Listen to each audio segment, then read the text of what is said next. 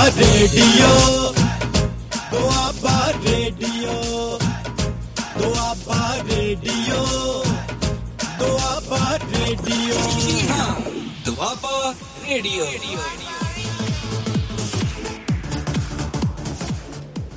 ਸਤਿ ਸ੍ਰੀ ਅਕਾਲ, ਆਦਾਬ, ਨਮਸਕਾਰ ਦੋਸਤੋ। ਮੈਂ ਤੁਹਾਡਾ ਸਰਬਜੀਤ ਚਾਹਲ ਲੈ ਕੇ ਹਾਜ਼ਰ ਹਾਂ ਪ੍ਰੋਗਰਾਮ ਖਬਰਸਾਰ ਰੋਜ਼ ਦੀ ਤਰ੍ਹਾਂ। ਇਸ ਸੋਮਵਾਰ ਤੋਂ ਸ਼ੁੱਕਰਵਾਰ ਤੱਕ ਤੁਹਾਡੀ ਕਚਹਿਰੀ ਵਿੱਚ ਸ਼ਾਮਲ ਹੁੰਦੇ ਹਾਂ ਜੀ ਦੋਸਤੋ। ਇਸ ਸਮੇਂ ਪ੍ਰੋਗਰਾਮ ਦੇ ਵਿੱਚ ਆਪਾਂ ਦਸਤਕ ਦਸਤਕ ਦੇ ਚੁੱਕੇ ਹਾਂ ਜੀ। ਤੁਸੀਂ ਵੀ ਆਪਣੇ ਜਿਹੜੇ ਰੇਡੀਓ ਸੈੱਟ ਨੇ ਉਹ ਦੁਆਬਾ ਰੇਡੀਓ ਦੇ ਟਿਊਨ ਆਨ ਕਰ ਲਓ ਜੀ, ਤਾਂ ਕਿ ਅਸੀਂ ਤੁਹਾਡੇ ਰੂਬਰੂ ਹੋ ਸਕੀਏ ਤੇ ਤੁਹਾਨੂੰ ਆਪਣੇ ਦਿਲ ਦੀਆਂ ਗੱਲਾਂ ਜਿਹੜੀਆਂ ਨੇ, ਜੋ ਵੀ ਅਸੀਂ ਖਬਰਾਂ ਦੀ ਖਬਰਸਾਰ ਲੈਣੀ ਆ ਤੇ ਉਹ ਅਸੀਂ ਤੁਹਾਡੇ ਤੱਕ ਪੁੱਜਦਾ ਕਰ ਦਈਏ। ਸੋ ਤੁਸੀਂ ਜ਼ਰੂਰ ਆਪੋ ਆਪਣੇ ਜਿਹੜੇ ਮੋਬਾਈਲ ਨੇ ਉਹਨਾਂ ਤੇ ਰੇਡੀਓ ਸੈੱਟ ਨੂੰ ਔਨ ਕਰ ਲਓ ਜੀ। ਤੁਹਾਡੀ ਬਹੁਤ ਬਹੁਤ ਮਿਹਰਬਾਨੀ ਹੋਏਗੀ ਜੀ। ਤੁਸੀਂ ਜੇ ਪ੍ਰੋਗਰਾਮ ਨੂੰ ਸੁਣੋਗੇ, ਪ੍ਰੋਗਰਾਮ ਦੇ ਵਿੱਚ ਸਾਨੂੰ ਆਪਣੀਆਂ ਰਾਏ ਜਿਹੜੀਆਂ ਨੇ ਉਹ ਵੀ ਸਾਨੂੰ ਭੇਜਦੇ ਰਹੋਗੇ। ਸੋ ਬਹੁਤ ਤੇ ਬਹੁਤ ਤੁਹਾਡਾ ਧੰਨਵਾਦ ਹੋਏਗਾ ਜੀ। ਇਹ ਇਸ ਪ੍ਰੋਗਰਾਮ ਵਿੱਚ ਤੁਸੀਂ ਸਿੱਧੇ ਤੌਰ ਤੇ ਸ਼ਾਮਲ ਵੀ ਹੋ ਸਕਦੇ ਹੋ।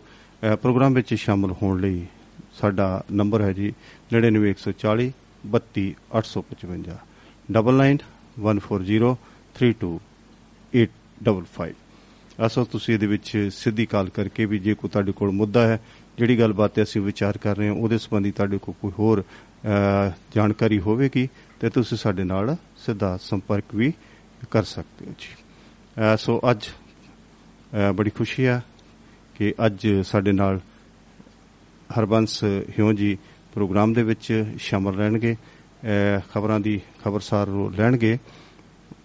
ਸੋ ਮੈਂ ਜੀ ਆਇਆਂ ਕਹਿਣਾ ਜੀ ਹਰਬੰਸ ਹਿਉਂ ਜੀ ਨੂੰ। ਉਹ ਅੱਜ ਦੇ ਪ੍ਰੋਗਰਾਮ ਦੇ ਵਿਸ਼ੇਸ਼ਕ ਰਹਿਣਗੇ ਜੀ, ਖਬਰਾਂ ਦੀ ਪੁਣਛਾਣ ਕਰਨਗੇ ਜੀ, ਖਬਰਾਂ ਦੇ ਉੱਤੇ ਪੂਰੀ ਝਾਤ ਪਾਣਗੇ। ਸੋ ਮੈਂ ਵੈਲਕਮ ਕਰਦਾ ਜੀ, ਜੀ ਆਇਆਂ ਕਹਿਣਾ ਜੀ ਹਰਬੰਸ ਹਿਉਂ ਭਾਜੀ ਨੂੰ। ਹਰਬੰਸ ਹਿਉਂ ਜੀ, ਤੁਹਾਡਾ ਸਵਾਗਤ ਹੈ ਜੀ ਪ੍ਰੋਗਰਾਮ ਖਬਰਸਾਰ ਦੇ ਵਿੱਚ। ਤੁਸੀਂ ਰੋਜ਼ ਦੀ ਤਰ੍ਹਾਂ ਵਿਸ਼ੇਸ਼ਕ ਹੁੰਦੇ ਹੋ, ਸੋ ਪਲੀਜ਼ ਆਓ ਤੇ ਆਪਣੀ ਹਾਜ਼ਰੀ ਯਕੀਨੀ ਕਰਕੇ ਤੇ ਰੂਬਰੂ ਹੋ। ਹਰਬੰਸ ਜੀ ਸਤਿ ਸ੍ਰੀ ਅਕਾਲ ਜੀ। ਸਤਿ ਸ੍ਰੀ ਅਕਾਲ ਜੀ। ਸਤਿ ਸ੍ਰੀ ਅਕਾਲ ਜੀ। ਦੁਆਬਾ ਰੇਡੀਓ ਦੇ ਪਿਆਰੇ ਸਰੋਤਿਓ, ਹਰਬੰਸ ਸਿੰਘ ਵੱਲੋਂ ਪ੍ਰੋਗਰਾਮ ਖਬਰਸਾਰ ਦੇ ਵਿੱਚ ਸਾਰਿਆਂ ਨੂੰ ਆਦਾਬ, ਨਮਸਕਾਰ, ਸਤਿ ਸ੍ਰੀ ਅਕਾਲ। ਕੁਦਰਤ ਖੈਰ ਕਰੇ। ਪਿਆਰੇ ਸਰੋਤਿਓ, ਤਕਰੀਬਨ ਇੱਕ ਹਫ਼ਤੇ ਦੀ ਡਿਊਟੀ ਤੋਂ ਬਾਅਦ ਮੈਂ ਤੁਹਾਡੇ ਫਿਰ ਸਨਮੁਖ ਪੇਸ਼ ਹੋ ਰਿਹਾ ਤੇ ਆਸ ਕਰਦੇ ਹਾਂ ਕਿ ਤੁਸੀਂ ਆਪਣਾ ਹਵਾਰਾ ਜਿਹੜਾ ਲਗਾਤਾਰ ਜਿਹੜਾ ਆ ਸਾਰ ਸਕਦੇ ਹੋਗੇ। ਤੇ ਮੈਂ ਸਰਬਜੀਤ ਸਿੰਘ ਚਾਲ ਜੀ ਨੂੰ ਗੁਜ਼ਾਰਿਸ਼ ਕਰਦਾ ਕਿ ਉਹ ਅੱਜ ਦਾ ਪ੍ਰੋਗਰਾਮ ਸ਼ੁਰੂ ਕਰਨ। ਚਾਲ ਭਾਜੀ ਧੰਨਵਾਦ ਭਾਜੀ। ਹਰਬੰਸ ਹਿਉਂ ਜੀ, ਤੁਸੀਂ ਬਿਲਕੁਲ ਕੁਛ ਸਿਹਤ ਦੀ ਮਜਬੂਰੀ ਕਰਕੇ ਤੁਸੀਂ ਸਰੋਤਿਆਂ ਦੇ ਸਨਮੁਖ ਨਹੀਂ ਸੀ ਹੋਏ। ਚਲੋ ਬਹੁਤ ਚੰਗੀ ਗੱਲ ਆ ਕਿ ਤੁਸੀਂ ਬਿਲਕੁਲ ਤੰਦਰੁਸਤ ਹੋ, ਸੋ ਅੱਜ ਤੁਸੀਂ ਪ੍ਰੋਗਰਾਮ ਦੇ ਵਿੱਚ ਹਾਜ਼ਰ ਹੋ। ਸਰੋਤੇ ਬੜੀ ਬੇਸਬਰੀ ਨਾਲ ਤੁਹਾਡਾ ਇੰਤਜ਼ਾਰ ਕਰਦੇ ਨੇ। ਸੋ ਸਭ ਤੋਂ ਪਹਿਲਾਂ ਮੈਂ ਅੱਜ ਤੁਸੀਂ ਵੀ ਇੱਕ ਅਧਿਆਪਕ ਹੋ। ਆਵਾਜ਼ ਨਹੀਂ ਆ ਰਹੀ ਤੁਹਾਡੀ। ਕੋਈ ਗੱਲ ਨਹੀਂ ਜੀ, ਆਵਾਜ਼ ਠੀਕ ਹੈ। ਮੈਂ ਤੁਹਾਡੇ ਤੱਕ ਪਹੁੰਚ ਰਹੀ ਨਾ ਆਵਾਜ਼ ਮੇਰੀ ਠੀਕ ਹੋਣਾ? ਥੋੜੀ ਆ ਰਹੀ ਆ, ਆ ਰਹੀ ਹੈ। ਨਹੀਂ ਨਹੀਂ ਕੋਈ ਠੀਕ ਹੈ ਜੀ, ਠੀਕ ਹੈ ਜੀ। ਤੁਸੀਂ ਸੋ ਅੱਜ ਤੁਸੀਂ ਵੀ ਇੱਕ ਅਧਿਆਪਕ ਹੋ ਤੇ ਅੱਜ ਜਿਹੜਾ ਹੈਗਾ ਉਹ ਆਲਮੀ ਅਧਿਆਪਕ ਦਿਵਸ ਆ, ਟੀਚਰਸ ਡੇ ਹੈ ਜੀ। ਸੋ ਸਭ ਤੋਂ ਪਹਿਲਾਂ ਤੇ ਆਪਾਂ ਸਾਰੇ ਜਿਹੜਾ ਅਧਿਆਪਕ ਵਰਗ ਹੈ ਉਹਨਾਂ ਨੂੰ ਆਪਾਂ ਅਧਿਆਪਕ ਦਿਵਸ ਦੀਆਂ ਬਹੁਤ ਬਹੁਤ ਮੁਬਾਰਕਾਂ ਦਿੰਦੇ ਹੋਏ, ਸੋ ਮੈਂ ਸਭ ਤੋਂ ਪਹਿਲਾਂ ਤੁਹਾਡੇ ਕੋਲੋਂ ਇਸੇ ਵਿਸ਼ੇ ਦੇ ਉੱਤੇ ਜਾਣਕਾਰੀ ਲਵਾਂਗੇ ਕਿ ਅਧਿਆਪਕ ਜਿਹੜਾ ਟੀਚਰਸ ਡੇ ਹੈ ਇਹ ਕਿਉਂ ਮਨਾਇਆ ਜਾਂਦਾ ਜਾਂ ਇਹਦੀ ਕੀ ਪਿਛੋਕੜ ਥੋੜ੍ਹਾ ਜਿਹਾ ਕੀ ਹੈ, ਅਤੇ ਇਹ ਮਨਾਉਣ ਦਾ ਉਚੇਚਾ ਜਿਵੇਂ ਅਸੀਂ ਮਨਾਉਂਦੇ ਹਾਂ ਅਤੇ ਇਹਦਾ ਕੀ ਜਿਹੜਾ ਉਪਰਾਲਾ ਕਰਦੇ ਹਾਂ, ਇਹਦਾ ਕੀ ਮਨੋਰਥ ਕੀ ਹੈ ਜੀ। ਸਭ ਤੋਂ ਪਹਿਲਾਂ ਤਾਂ ਸਾਰੇ ਅਧਿਆਪਕਾਂ ਨੂੰ ਵਧਾਈ ਦਿੰਦੇ, ਮੈਂ ਤੁਹਾਨੂੰ ਸਰੋਤਿਆਂ ਦੇ ਸਨਮੁਖ ਕਰਦੇ ਹਾਂ ਜੀ। ਤੁਸੀਂ ਟੀਚਰਸ ਡੇ ਦੀ ਮਹੱਤਤਾ ਦੇ ਬਾਰੇ ਥੋੜ੍ਹੀ ਜਿਹੀ ਜਾਣਕਾਰੀ ਜ਼ਰੂਰ ਦਿਓਗੇ ਜੀ। ਹਾਂਜੀ ਚਾਲ ਸਾਹਿਬ ਜੀ। ਜੀ ਹੈਲੋ। ਹਾਂ ਜੀ ਜੀ ਜੀ, ਕਰੋ ਕਰੋ, ਤੁਸੀਂ ਆਉਂਦੇ ਰਹੋ, ਬਿਲਕੁਲ ਤੁਹਾਡੀ ਗੱਲਬਾਤ ਸੁਣ ਰਹੀ ਚਾਲ ਸਾਹਿਬ ਜੀ, ਬਿਲਕੁਲ ਗੱਲਬਾਤ ਸੁਣ ਰਹੀ ਸੋਚੋ। ਅੱਜ ਜਿਹੜਾ ਪੰਜ ਸਤੰਬਰ ਦਾ ਦਿਨ ਹੈ, ਅੱਜ ਸਮੁੱਚੇ ਭਾਰਤ ਦੇਸ਼ ਦੇ ਵਿੱਚ ਮਤਲਬ ਜਿਹੜਾ ਆ ਅਧਿਆਪਕ ਦਿਵਸ ਵਜੋਂ ਮਤਲਬ ਇਸ ਨੂੰ ਮਨਾਇਆ ਜਾਂਦਾ। ਤੇ ਸਮੁੱਚੇ ਸੰਸਾਰ ਦੇ ਵਿੱਚ ਜਿਹੜਾ ਵਿਆਪਕ ਵਜੋਂ ਮਤਲਬ ਜਿਹੜਾ ਦਿਨ ਆ ਉਹ ਅਕਤੂਬਰ ਮਹੀਨੇ ਚ ਮਨਾਇਆ ਜਾਂਦਾ, ਜਿਸ ਨੂੰ ਮਤਲਬ ਜਿਹੜੀ ਆ ਯੂਨਾਈਟਡ ਨੇਸ਼ਨ ਵੱਲੋਂ ਜਾਣੀ ਕਿ ਯੂ ਐਨ ਓ ਵੱਲੋਂ ਜਿਹੜੀ ਮਾਨਤਾ ਦਿੱਤੀ ਹੋਈ ਹੈ, ਉਹ ਦਿਨ ਜਿਹੜਾ ਅਕਤੂਬਰ ਦੇ ਵਿੱਚ ਆਉਂਦਾ। ਪਰ ਭਾਰਤ ਦੇ ਵਿੱਚ ਜਿਹੜਾ ਪੰਜ ਸਤੰਬਰ ਨੂੰ ਜਿਹੜੇ ਭਾਰਤ ਦੇ ਰਾਸ਼ਟਰਪਤੀ ਰਾਧਾ ਕ੍ਰਿਸ਼ਨਨ ਜੀ ਦੇ ਮਤਲਬ ਜਿਹੜਾ ਜਨਮ ਦਿਨ ਨਾਲ ਜੋੜ ਕੇ ਮਤਲਬ ਜਿਹੜਾ ਇਸ ਨੂੰ ਮਤਲਬ ਜਿਹੜਾ ਆ ਅਧਿਆਪਕ ਦਿਵਸ ਵਜੋਂ ਮਨਾਇਆ ਜਾਂਦਾ ਹੈ। ਤੇ ਇਸ ਦਿਨ ਦੇ ਉੱਤੇ ਖਾਸ ਤੌਰ ਤੇ ਅਸੀਂ ਉਦੋਂ ਅਧਿਆਪਕਾਂ ਨੂੰ ਯਾਦ ਕਰਦੇ ਹਾਂ ਜਿਹਨਾਂ ਦੀ ਬਦੌਲਤ ਜਿਹੜਾ ਮਨੁੱਖ ਜਿਹੜਾ ਆ ਆਪਣੀ ਜ਼ਿੰਦਗੀ ਦੇ ਵਿੱਚ ਬਹੁਤ ਵੱਡੀਆਂ ਪ੍ਰਾਪਤੀਆਂ ਕਰਕੇ ਜਿਹੜਾ ਆ ਸ਼ਿਖਰਾਂ ਸੂਲਣ ਦਾ ਹੈ ਤੇ ਸਮਾਜ ਲਈ ਜਿਹੜੇ ਬਹੁਤ ਸਾਰੇ ਕੰਮ ਕਰਦਾ ਹੈ। ਤਾਂ ਇਸ ਕਰਕੇ ਅਸੀਂ ਅਧਿਆਪਕਾਂ ਨੂੰ ਯਾਦ ਕਰਦੇ ਹਾਂ। ਅਧਿਆਪਕਾਂ ਦੀ ਜਿਹੜੀ ਆ ਕਹਿ ਲਈਏ ਜਿਹੜੀ ਦੇਣ ਆ ਉਸ ਤੋਂ ਮਨੁੱਖ ਜਿਹੜਾ ਆ ਅਗਾਂਹ ਵੱਧ ਨਹੀਂ ਸਕਦਾ, ਨਾ ਹੀ ਆਪਣੀ ਜ਼ਿੰਦਗੀ ਦੀਆਂ ਜਿਹੜੀਆਂ ਵੱਡੀਆਂ ਜਿਹੜੀਆਂ ਪ੍ਰਾਪਤੀਆਂ ਕਰ ਸਕਦਾ ਹੈ। ਇਹ ਅਧਿਆਪਕ ਹੀ ਹੁੰਦਾ ਹੈ ਜਿਸ ਦੀ ਬਦੌਲਤ ਜਿਹੜਾ ਆ ਮਨੁੱਖ ਜਿਹੜਾ ਆ ਉਹ ਇੱਕ ਜਿਹੜਾ ਬਿਲਕੁਲ ਬੋਲਣ ਦੀ ਅਵਸਥਾ ਦੇ ਵਿੱਚ ਹੁੰਦਾ, ਲਿਖਣ ਦੀ ਅਵਸਥਾ ਦੇ ਵਿੱਚ ਨਹੀਂ ਹੁੰਦਾ। ਅਧਿਆਪਕ ਤੋਂ ਸਿੱਖ ਕੇ ਉਹ ਜਿਹੜਾ ਆ ਲਿਖਣਾ ਸ਼ੁਰੂ ਕਰਦਾ ਹੈ, ਲਿਖਣ ਤੋਂ ਬਾਅਦ ਜਿਹੜਾ ਆ ਉਹ ਫਿਰ ਪੜ੍ਹਨਾ ਸ਼ੁਰੂ ਕਰਦਾ ਹੈ, ਪੜ੍ਹਨ ਤੋਂ ਬਾਅਦ ਜਿਹੜਾ ਆ ਉਹ ਗੁੜਨਾ ਸ਼ੁਰੂ ਕਰਦਾ ਹੈ, ਗੁੜਨ ਤੋਂ ਬਾਅਦ ਮਤਲਬ ਜਿਹੜਾ ਕੋਈ ਪੜਤਾਲ ਕਰਦਾ ਹੈ, ਕੋਈ ਪੜਤਾਲ ਕਰਕੇ ਜਿਹੜਾ ਆ ਉਹ ਸਮਾਜ ਨੂੰ ਦੁਆਰਾ ਫਿਰ ਜਿਹੜਾ ਆ ਨਵੀਆਂ ਗੱਲਾਂ ਦੱਸਦਾ ਹੈ। ਬਿਲਕੁਲ ਜੀ, ਬਿਲਕੁਲ ਜੀ, ਬਿਲਕੁਲ। ਤੇ ਇਸ ਦਿਨ ਦੇ ਉੱਤੇ ਮਤਲਬ ਜਿਹੜਾ ਆ ਅੱਜ ਅਸੀਂ ਜਿਹੜਾ ਆ ਅਧਿਆਪਕਾਂ ਨੂੰ ਮਤਲਬ ਜਿਹੜਾ ਖਾਸ ਤੌਰ ਤੇ ਮਤਲਬ ਜਿਹੜਾ ਭਾਰਤ ਦੇ ਵਿੱਚ ਮਤਲਬ ਜਿਹੜਾ ਆ ਉਹਨਾਂ ਨੂੰ ਮੁਬਾਰਕਬਾਦ ਦਿੰਦੇ ਆ ਕਿ ਉਹ ਆਪਣੇ ਜੀਵਨ ਦੇ ਵਿੱਚ ਮਤਲਬ ਜਿਹੜਾ ਆ ਵੱਡਾ ਸਮਾਂ ਮਤਲਬ ਜਿਹੜਾ ਆ ਉਹ ਵਿਦਿਆਰਥੀ ਜਿਹੜੇ ਮਤਲਬ ਪੂਰੀਆਂ ਸਲੇਟਾਂ ਹੁੰਦੇ ਆ ਉਹਨਾਂ ਨੂੰ ਮਤਲਬ ਪੜ੍ਹਨ ਲਈ ਜਿਹੜੀਆਂ ਕਿਤਾਬਾਂ ਵਰਗੇ ਉਹ ਪੜ੍ਹਾਉਂਦੇ ਆ, ਮਹਾਨ ਬਣਾਉਂਦੇ ਆ, ਪਵਿੱਤਰ ਕਿਤਾਬਾਂ ਦਾ ਰੂਪ ਦਿੰਦੇ ਨੇ। ਤੇ ਇਸ ਤਰ੍ਹਾਂ ਮਤਲਬ ਜਿਹੜਾ ਅਧਿਆਪਕਾਂ ਦਾ ਜਿਹੜਾ ਆਮ ਮਨੁੱਖ ਦੀ ਜ਼ਿੰਦਗੀ ਦੇ ਵਿੱਚ ਇੱਕ ਬਹੁਤ ਵੱਡਾ ਯੋਗਦਾਨ ਹੁੰਦਾ ਹੈ। ਤੇ ਇਸਦੇ ਨਾਲ ਦੀ ਨਾਲ ਮਤਲਬ ਜਦੋਂ ਬਹੁਤ ਸਾਰੇ ਇਸ ਤਰ੍ਹਾਂ ਯਾਦ ਕਰਦੇ ਅਸੀਂ ਅਧਿਆਪਕਾਂ ਨੂੰ ਤਾਂ ਕੁਛ ਵਿਅਕਤੀ ਜਿਹੜੇ ਆ ਜ਼ਿੰਦਗੀ ਦੇ ਵਿੱਚ ਚੰਗੇ ਵੀ ਬਣਦੇ ਆ, ਕੁਝ ਜਿਹੜੇ ਆ ਮਾੜੇ ਵੀ ਬਣਦੇ ਆ, ਜਾਂ ਜਿਹੜੇ ਚੰਗੇ ਬਣੇ ਹੁੰਦੇ ਉਹਨਾਂ ਦੇ ਵਿੱਚ ਮਤਲਬ ਜਿਹੜੇ ਸਮੁੱਚੇ ਸਮਾਜ ਦੇ ਵਿੱਚ ਸਾਰੇ ਅਧਿਆਪਕ ਨਹੀਂ ਚੰਗੇ ਹੁੰਦੇ, ਸਾਰੇ ਮਨੁੱਖ ਨਹੀਂ ਚੰਗੇ ਹੁੰਦੇ, ਸਾਰਿਆਂ ਮਹਿਕਮਿਆਂ ਦੇ ਵਿੱਚ, ਸਾਰਿਆਂ ਵਿਭਾਗਾਂ ਦੇ ਵਿੱਚ ਹਰ ਮਨੁੱਖ ਕਿਸਮ ਦੇ ਮਨੁੱਖ ਹੁੰਦੇ ਨੇ। ਇਸੇ ਤਰ੍ਹਾਂ ਅਧਿਆਪਕਾਂ ਦੇ ਵਿੱਚ ਵੀ ਇਹੋ ਜਿਹੇ ਅਧਿਆਪਕ ਹੁੰਦੇ ਨੇ ਜਿਹੜੇ ਸਿਰਫ ਉਹ ਆਪਣੀ ਤਨਖਾਹ ਲੈਣ ਲਈ ਮਤਲਬ ਜਿਹੜਾ ਅਧਿਆਪਕ ਬਣੇ ਹੁੰਦੇ ਆ, ਉਹ ਜਿਹੜਾ ਅਧਿਆਪਕ ਦਾ ਕੰਮ ਹੁੰਦਾ ਉਸ ਕੰਮ ਪ੍ਰਤੀ ਜਿਹੜੇ ਆ ਉਹ ਪੂਰੀ ਤਰ੍ਹਾਂ ਸਿਨਸੀਅਰ ਨਹੀਂ ਹੁੰਦੇ, ਉਸ ਪ੍ਰਤੀ ਮਤਲਬ ਜਿਹੜੇ ਆ ਉਹ ਕਹਿ ਲਈਏ ਨਿਸ਼ਠਾਵਾਨ ਨਹੀਂ ਹੁੰਦੇ। ਬਿਲਕੁਲ ਬਿਲਕੁਲ। ਤੇ ਉਹਨਾਂ ਦਾ ਮਕਸਦ ਸਿਰਫ ਮਤਲਬ ਉਹਨਾਂ ਨੇ ਸਕੂਲ ਆਉਣਾ, ਸਕੂਲ ਜਾ ਕੇ ਜਿਹੜਾ ਆ ਤਨਖਾਹ ਦੇ ਵੀ ਉੱਤੇ ਕੰਮ ਕਰਨਾ।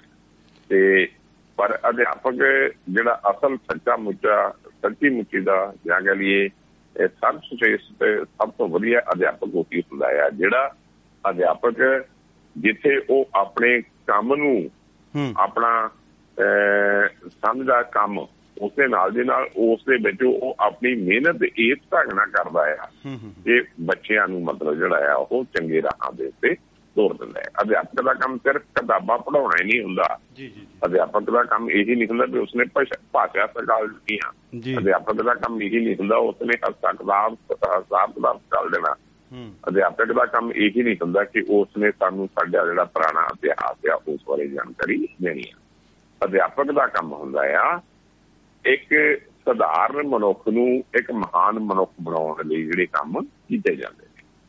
ਬਿਲਕੁਲ। ਉਹ ਕੰਮ ਜਿਹੜੇ ਆ ਜਿੱਥੇ ਉਹ ਸਕੂਲੀ ਪੜ੍ਹਾਈ ਜਿਹੜੀ ਕਰਾਉਂਦਾ ਉਸਦੇ ਨਾਲ ਦੀ ਨਾਲ ਜਿਹੜਾ ਆ ਜੀਵਨ ਦਾ ਹੋਰ ਬਹੁਤ ਸਾਰਾ ਮਦਦ ਤਜਰਬਾ ਜਿਹੜਾ ਵੀ ਵਿਦਿਆਰਥੀਆਂ ਦੇ ਨਾਲ ਸਾਂਝਾ ਕਰਦਾ ਹੈ। ਜੀ ਬਿਲਕੁਲ ਜੀ। ਅਧਿਆਪਕ ਜਿਹੜਾ ਆ ਉਹ ਸਮਾਜ ਦੀਆਂ ਜਿਹੜੀਆਂ ਘਟਨਾਵਾਂ ਵਾਪਰਦੀਆਂ ਨੇ ਉਹਨਾਂ ਘਟਨਾਵਾਂ ਦੇ ਵਿੱਚ ਵੀ ਮਨੁੱਖ ਨੂੰ ਕਿਹੋ ਜਿਹਾ ਰੋਲ ਅਦਾ ਕਰਨਾ ਚਾਹੀਦਾ ਹੈ ਉਸ ਲਈ ਵੀ ਤਿਆਰ ਕਰਦਾ ਹੈ।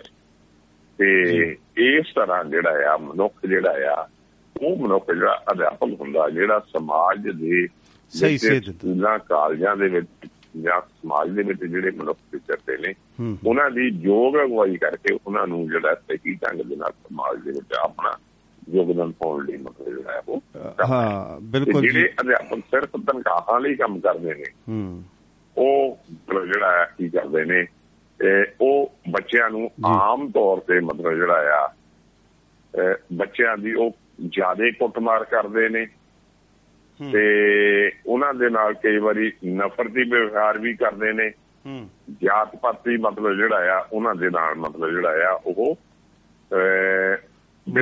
ਵਿਤਕਰਾ ਕੀਤਾ ਜਾਂਦਾ। ਕਈ ਕਈ ਘਟਨਾਵਾਂ ਇਹੋ ਜਿਹੀਆਂ ਪਿਛਲੇ ਦਿਨਾਂ ਦੇ ਵਿੱਚ ਰਾਜਸਥਾਨ ਦੇ ਵਿੱਚ ਜਿਹੜੀ ਘਟਨਾ ਵਾਪਰੀ ਹੈ ਵੀ ਇੱਕ ਬੱਚੇ ਵੱਲੋਂ ਅਧਿਆਪਕ ਨੇ ਪੀਣ ਵਾਲੇ ਪਾਣੀ ਦੇ ਘੜੇ ਚੋਂ ਪਾਣੀ ਪੀਣ ਦੇ ਨਾਲ ਅਧਿਆਪਕ ਨੇ ਬੱਚੇ ਨੂੰ ਕੁੱਟ ਕੁੱਟ ਕੇ ਮਾਰ ਦਿੱਤਾ।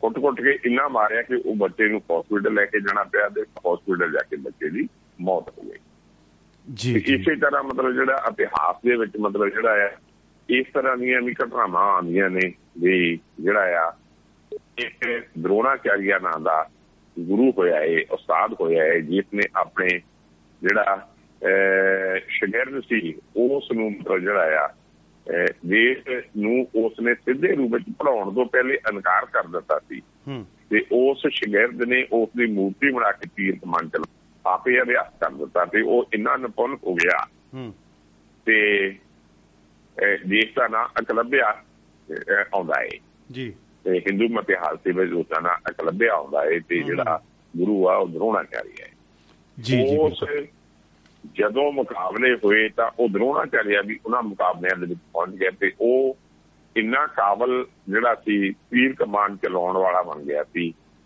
ਤੇ ਉਹ ਮੁਕਾਬਲਿਆਂ ਦੇ ਵਿੱਚ ਫਸਟ ਆ ਗਿਆ, ਮੁਕਾਬਲਿਆਂ ਦੇ ਵਿੱਚ ਅੱਵਲ ਆ ਗਿਆ ਤੇ ਜਦ ਕਿ ਦਰੋਣਾਚਾਰੀਆ ਨੇ ਉਸਨੂੰ ਸਿਖਾਇਆ ਵੀ ਨਹੀਂ ਤੇ ਜਦੋਂ ਉਸ ਬੱਚੇ ਨੂੰ ਜਿਹੜਾ ਅਗਲਬਿਆ ਨੂੰ ਵੀ ਤੇਰਾ ਗੁਰੂ ਕੌਣ ਹੈ, ਉਹ ਕਹਿੰਦਾ ਮੇਰਾ ਗੁਰੂ ਜਿਹੜਾ ਆ ਜਿਹੜਾ ਦਰੋਣਾਚਾਰੀਆ ਹੈ ਜੀ। ਬਿਲਕੁਲ, ਜਿੱਥੇ ਮੈਂ ਕਹਿੰਦਾ ਅਭਿਆਸ ਕਰਦਾ ਸੀ ਉੱਥੇ ਮੈਂ ਦਰੋਣਾਚਾਰੀਆ ਦੀ ਤਸਵੀਰ ਬਣਾਈ ਹੋਈ ਸੀ, ਉਸਦੀ ਮੂਰਤੀ ਰੱਖੀ ਹੋਈ ਸੀ, ਉਸ ਨੂੰ ਆਪਣਾ ਗੁਰੂ ਮੰਨ ਕੇ ਮੈਂ ਆਪਣਾ ਅਭਿਆਸ ਕਰਦਾ ਸੀ ਜੀ। ਤੇ ਪਰ ਕਿਉਂਕਿ ਉਹ ਅਕਲਬਿਆ ਜਿਹੜਾ ਸੀ ਇੱਕ ਦਲਿਤ ਜਾਤੀ ਨਾਲ ਸੰਬੰਧਿਤ ਸੀ, ਇੱਕ ਨੀਚ ਜਾਤੀ ਨਾਲ ਸੰਬੰਧਿਤ ਸੀ ਤੇ ਜਿਹੜਾ ਦਰੋਣਾਚਾਰੀਆ ਸੀ ਉਹ ਸਿਰਫ ਉਹਨਾਂ ਵਿਦਿਆਰਥੀਆਂ ਨੂੰ ਦਿੰਦਾ ਸੀ ਜਿਹੜੇ ਕਿ ਸਵਰਨ ਜਾਤੀਆਂ ਦੇ ਕਿਸੀਆਂ ਜਾਤੀਆਂ ਦੇ ਜਿਹੜੇ ਲੋਕ ਹੁੰਦੇ ਸੀ ਉਹਨਾਂ ਦੇ ਜਿਹੜੇ ਬੱਚੇ ਹੁੰਦੇ ਸੀ। ਤੇ ਜਦੋਂ ਦਰੋਣਾਚਾਰੀਆ ਨੂੰ ਇਹ ਪਤਾ ਲੱਗਿਆ ਕਿ ਇਹ ਦਲਿਤ ਹੈ ਤਾਂ ਉਸ ਸਮੇਂ ਦਰੋਣਾਚਾਰੀਆ ਨੇ ਅਕਲਬਿਆ ਨੂੰ ਕਿਹਾ ਵੀ ਤੈਂ ਤੇਰਾ ਗੁਰੂ ਜਿਹੜਾ ਆ ਉਹ ਦਰੋਣਾਚਾਰੀਆ ਤੇ ਦਰੋਣਾਚਾਰੀਆ ਮੈਂ ਆ ਤੇ ਗੁਰੂ ਨੂੰ ਜਿਹੜਾ ਆ ਜਦੋਂ ਕੋਈ ਵੀ ਸ਼ਿਸ਼ ਜਿਹੜਾ ਆ ਕੋਈ ਵੱਡੀ ਪ੍ਰਾਪਤੀ ਕਰਦਾ ਏ ਤਾਂ ਉਸ ਦਾ ਫਰਜ਼ ਬਣਦਾ ਹੁੰਦਾ ਏ ਕਿ ਉਹ ਗੁਰੂ ਨੂੰ ਜਿਹੜੀ ਆ ਆਪਣੀ ਦਕਸ਼ਣਾ ਕੋਈ ਭੇਟ ਦੇਵੇ, ਭੇਟ ਦੇਵੇ, ਦਕਸ਼ਣਾ ਦੇਵੇ। ਹਾਂਜੀ, ਤੇ ਜੋ ਵੀ ਮਤਲਬ ਗੁਰੂ ਮੰਗੇ ਉਸ ਨੂੰ ਮਤਲਬ ਜਿਹੜੀ ਆ ਉਸ ਨੂੰ ਭੇਟ ਦੇਣੀ ਪੈਂਦੀ ਜੀ। ਉਹ ਕਹਿੰਦਾ ਜੀ ਮੈਂ ਗੁਰੂ ਮੰਗਿਆ ਤਾਂ ਸੀ, ਮੈਂ ਤਾਂ ਗੁਰੂ ਨੂੰ ਜੋ ਕਹੇ ਮੈਂ ਉਹ ਦੇਣ ਨੂੰ ਤਿਆਰ। ਬਿਲਕੁਲ ਬਿਲਕੁਲ ਜੀ, ਬਿਲਕੁਲ। ਤੇ ਦਰੋਣਾਚਾਰੀਆ ਨੇ ਉਸ ਨੂੰ ਮਤਲਬ ਜਿਹੜਾ ਉਸਦਾ ਅੰਗੂਠਾ ਮੰਗ ਲਿਆ। ਓਏ ਹੋਏ ਹੋਏ ਹੋਏ। ਤੇ ਦਰੋਣਾ ਜਿਹੜਾ ਲੱਭਿਆ ਸੀ ਉਸਨੇ ਗੁਰੂ ਨੂੰ ਉਹ ਆਪਣਾ ਗੁਰੂ ਮੰਨਦਾ ਸੀ ਦਰੋਣਾਚਾਰੀਆ ਨੂੰ ਤੇ ਉਸਨੇ ਆਪਣਾ ਅੰਗੂਠਾ ਵੱਢ ਕੇ ਦੇ ਦਿੱਤਾ। ਬਿਲਕੁਲ ਜੀ, ਇਹੋ ਜਿਹੀਆਂ ਮਿਸਾਲਾਂ ਕਿਤੇ ਅੱਜ ਕੱਲ੍ਹ ਥੋੜੀਆਂ ਦਿਸਣ ਨੂੰ ਮਿਲਦੀਆਂ ਸੀ। ਸ਼ੇਸ਼ ਪਤਾ ਜਿਹੜਾ ਮਿਲ ਗਿਆ ਵਿਦਿਆਰਥੀ ਦਾ ਜਿਹੜਾ ਅਧਿਆਪਕ ਪ੍ਰਤੀ ਸਤਿਕਾਰ ਸੀਗਾ ਉਹ ਉਸਦਾ ਜੀ ਜੀ ਦਰੋਣਾ ਆਪਣੇ ਅਗਲਬਿਆ ਦਾ। ਦੂਸਰੇ ਪਾਸੇ ਅਧਿਆਪਕ ਦੀ ਜਿਹੜੀ ਸ਼ੈਤਾਨੀ, ਅਧਿਆਪਕ ਦੀ ਜਿਹੜੀ ਅਣਮਨੁੱਖਤਾ ਜਿਹੜੀ ਉਸ ਦੇ ਵਿੱਚ ਸੀ ਉਹ ਸਾਹਮਣੇ ਉਸਦੀ ਆ ਗਈ, ਕਿਉਂਕਿ ਇੱਕ ਵਧੀਆ ਤੀਰ ਵੀ ਚਲਾ ਸਕਦਾ ਹੈ ਜਿਸ ਦੇ ਕੋਲ ਵਧੀਆ ਅੰਗੂਠਾ, ਜਿਸ ਕੋਲ ਆਪਣਾ ਅੰਗੂਠਾ ਉਸ ਗੁਰੂ ਨੇ ਲੈ ਲਿਆ। ਤੇ ਉਹ ਇਸ ਤਰ੍ਹਾਂ ਅਸੀਂ ਕਹਿ ਸਕਦੇ ਹਾਂ ਉਹ ਅਧਿਆਪਕ ਜਿਹੜਾ ਸੀ ਉਹ ਵਧੀਆ ਅਧਿਆਪਕ ਨਹੀਂ ਸੀ। ਪਹਿਲੀ ਤਾਂ ਗੱਲ ਉਸਨੇ ਉਸ ਨਾਲ ਪਹਿਲਾਂ ਹੀ ਵਿਤਕਰਾ ਕਰਕੇ ਉਸਨੂੰ ਟਕਰਾਈ ਨਹੀਂ ਦਿੱਤੀ। ਫਿਰ ਜਦੋਂ ਉਹ ਕੁਦਰਤੀ ਰੂਪ ਦੇ ਵਿੱਚ ਵਧੀਆ ਬਣ ਗਿਆ ਸੀ ਤਾਂ ਉਸ ਦਾ ਮਤਲਬ ਅੰਗੂਠਾ ਉਸ ਤੋਂ ਜਿਹੜਾ ਸੀ ਜਿਹਨੂੰ ਆਪਾਂ ਕਹਿੰਦੇ ਹਾਂ ਵਲ ਦੇ ਨਾਲ, ਇਸ਼ਾਰੇ ਦੇ ਨਾਲ ਉਸ ਤੋਂ ਲੈ ਲਿਆ। ਇਸੇ ਤਰ੍ਹਾਂ ਜਿਸ ਵਿਅਕਤੀ ਦੇ ਨਾਂ ਤੇ ਭਾਰਤ ਦੇ ਵਿੱਚ ਇਹ ਜਿਹੜਾ ਦਿਨ ਮਨਾਇਆ ਜਾਂਦਾ ਹੈ ਅਧਿਆਪਕ ਦਿਵਸ, ਉਸ ਵਿਅਕਤੀ ਨੂੰ ਆਪਾਂ ਸਾਰੇ ਜਿਹੜੇ ਸਾਡੇ ਦੇਸ਼ ਦੇ ਰਾਸ਼ਟਰਪਤੀ ਰਹੇ ਨੇ ਤੇ ਉਹਨਾਂ ਦਾ ਨਾਂ ਹੈਗਾ ਡਾਕਟਰ ਰਾਧਾ ਕ੍ਰਿਸ਼ਨ ਜੀ। ਰਾਧਾ ਕ੍ਰਿਸ਼ਨ ਜੀ ਬਹੁਤ ਵਧੀਆ ਅਧਿਆਪਕ ਸਨ ਜੀ। ਬਿਲਕੁਲ ਜੀ, ਵੱਡੇ ਕਹਿ ਲਈਏ ਵੀ ਵੱਡੇ ਪੱਧਰ ਤੇ ਮਤਲਬ ਇੰਨੇ ਵੱਡੇ ਅਧਿਆਪਕ ਤੇ ਇੰਨੇ ਵਧੀਆ ਪ੍ਰੋਫੈਸਰ ਤੇ ਕਿ ਬਹੁਤ ਵਧੀਆ ਪੜ੍ਹਾਉਂਦੇ ਸੀ। ਉਹਨਾਂ ਦੇ ਇੱਕ ਸ਼ਿਸ਼ ਨੇ, ਉਹਨਾਂ ਦੇ ਇੱਕ ਸਟੂਡੈਂਟ ਨੇ ਇਹੋ ਜਿਹਾ ਕਹਿੰਦੇ ਦੂਸਰਾ ਲਿਖਿਆ ਸੀਸੇ ਤੇ ਜਿਹੜਾ ਕਿ ਉਹਨਾਂ ਨੂੰ ਪੜ੍ਹਾਇਆ ਗੁਰੂ ਸਾਹਿਬਾਨ ਨੂੰ। ਵਿਆਹ ਮੈਂ ਜਿਹੜੀ ਹੈ ਕਿ ਖੋਜ ਪੜਤਾਲ ਕੀਤੀ ਆ, ਤੁਸੀਂ ਇਹ ਤੇ ਆਪਣੇ ਦੱਸੋ। ਤੇ ਗੁਰੂ ਜੀ ਨੇ ਮਤਲਬ ਜਿਹੜਾ ਸੀ ਉਸ ਸ਼ਿਸ਼ ਦੀ, ਉਸ ਪ੍ਰਾਪਤੀ ਨੂੰ ਮੰਨਣ ਦੀ ਥਾਂ ਤੇ ਉਸ ਪ੍ਰਾਪਤੀ ਨੂੰ ਮਤਲਬ ਜਿਹੜਾ ਬਹੁਤ ਦੇਰ ਲੁਕੋਈ ਰੱਖਿਆ, ਅੰਤ ਦੇ ਵਿੱਚ ਅਖੀਰ ਵਿੱਚ ਉਹ ਪ੍ਰਾਪਤੀ ਨੂੰ ਆਪਣੇ ਨਾਂ ਥੱਲੇ ਪ੍ਰਕਾਸ਼ਿਤ ਕੀਤਾ। ਤੇ ਉਹ ਸ਼ਿਸ਼ ਜਿਹੜਾ ਸੀ, ਜਿਸ ਦੀ ਪ੍ਰਾਪਤੀ ਸੀ, ਜਿਸ ਨੇ ਇਹ ਕੰਮ ਕੀਤਾ ਸੀ, ਉਹ ਮੁਜ਼ਾਹਰਾ ਜਿਹੜਾ ਰੋਜ਼ਾ ਫੁੱਲਦਾ ਰਹਿ ਗਿਆ। ਇਸ ਤਰ੍ਹਾਂ ਮਤਲਬ ਜੇ ਕਿਤੇ ਨੂੰ ਅਸੀਂ ਗੁਰੂ ਦੀ ਅਪਾਧੀ ਦਿੰਦੇ ਹਾਂ, ਗੁਰੂ ਜੇ ਕੋਈ ਬਣਦਾ ਹੈ ਤਾਂ ਉਸ ਦੇ ਇਹ ਫਰਜ਼ ਬਣਦੇ ਆ। ਫਿਰ ਉਹ ਉਸ ਸ਼ਿਸ਼ ਦਾ ਜਿਹੜਾ ਆ ਯੋਗਦਾਨ ਆ, ਉਸ ਦੀ ਜਿਹੜੀ ਆ ਸਿਖਲਾਈ ਵਧੀਆ ਕਰੇ, ਉਸ ਦੇ ਨਾਲ ਦੀ ਨਾਲ ਗੁਰੂ ਦੇ ਇਹ ਵੀ ਫਰਜ਼ ਬਣਦੇ ਆ। ਨਹੀਂ ਬਿਲਕੁਲ ਜੀ, ਜਿਵੇਂ ਸ਼ਿਸ਼ ਨੇ ਆਪਣੀ ਤਾਂ ਪਰੰਪਰਾ, ਸ਼ਿਸ਼ ਨੇ ਤਾਂ ਆਪਣੀ ਜਿਹੜੀ ਪਰੰਪਰਾ, ਗੁਰੂ ਸ਼ਿਸ਼ ਦੀ ਪਰੰਪਰਾ ਸੀਗੀ ਉਹਨੂੰ ਤੇ ਨਿਭਾ ਦਿੱਤਾ, ਪਰ ਗੁਰੂ ਨੇ ਕਿਤੇ ਨਾ ਕਿਤੇ ਜਾ ਕੇ ਉਹਦੇ ਨਾਲ ਵਿਰੋਧਤਾ ਕਰ ਦਿੱਤੀ। ਮਨੋਜ ਕੁਮਾਰ ਜੀ ਬਿਲਕੁਲ ਜੀ, ਆਵਾਜ਼ ਇੱਥੋਂ ਮੇਰੇ ਕੋਲ ਤੇ ਹੁਣ ਫਟਣੀ ਸ਼ੁਰੂ ਹੋ ਗਈ ਹੈ ਜੀ, ਬਹੁਤ ਜ਼ਿਆਦਾ ਬਹੁਤ ਜ਼ਿਆਦਾ ਓਵਰ ਆ ਜੀ ਆਵਾਜ਼ ਮੇਰੇ ਕੋਲ, ਤਾਂ ਜ਼ਿਆਦਾ ਓਵਰ ਹੈ ਤੇ ਇਸ ਤੋਂ ਅੱਗੇ ਆਵਾਜ਼ ਸ਼ਾਇਦ ਫਟਣੀ ਸ਼ੁਰੂ ਹੋ ਜਾਏਗੀ।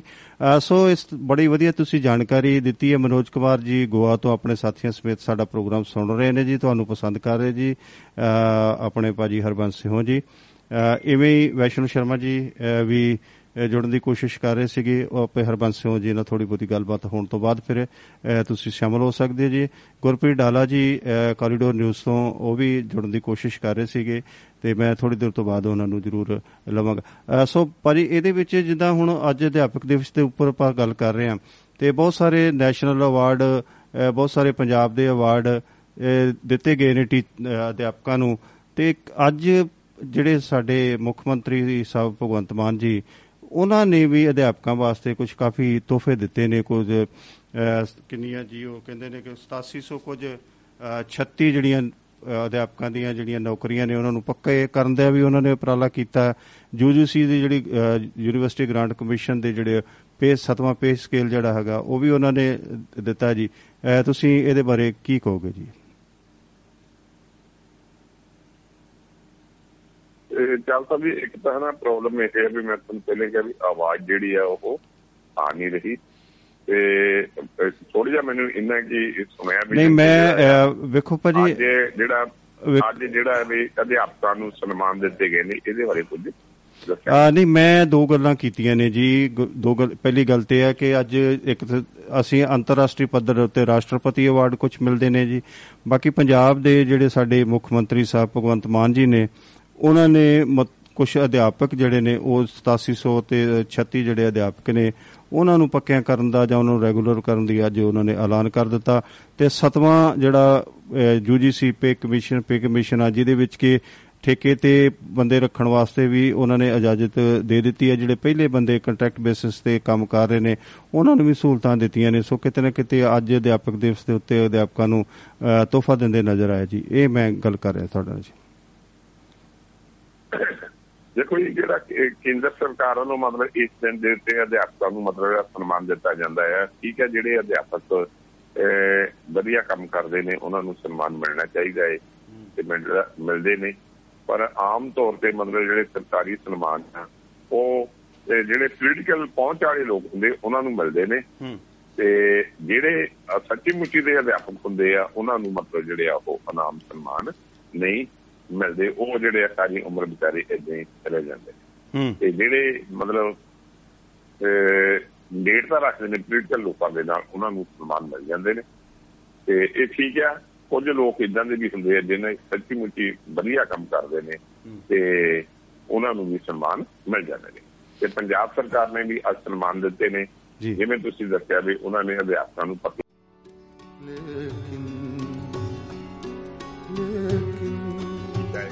ਤੇ ਚੰਗੀ ਗੱਲ ਹੈ ਜੇ ਪੰਜਾਬ ਸਰਕਾਰ ਜਿਹੜੀ ਆ ਜਿਹੜੇ ਕੱਚੇ ਅਧਿਆਪਕ ਨੇ ਉਹਨਾਂ ਨੂੰ ਪੱਕੇ ਅਧਿਆਪਕ ਕਰੇਗੀ, ਉਹਨਾਂ ਨੂੰ ਵਧੀਆ ਗ੍ਰੇਡ ਦੇਵੇਗੀ ਤਾਂ ਇਹ ਚੰਗੀ ਗੱਲ ਹੈ।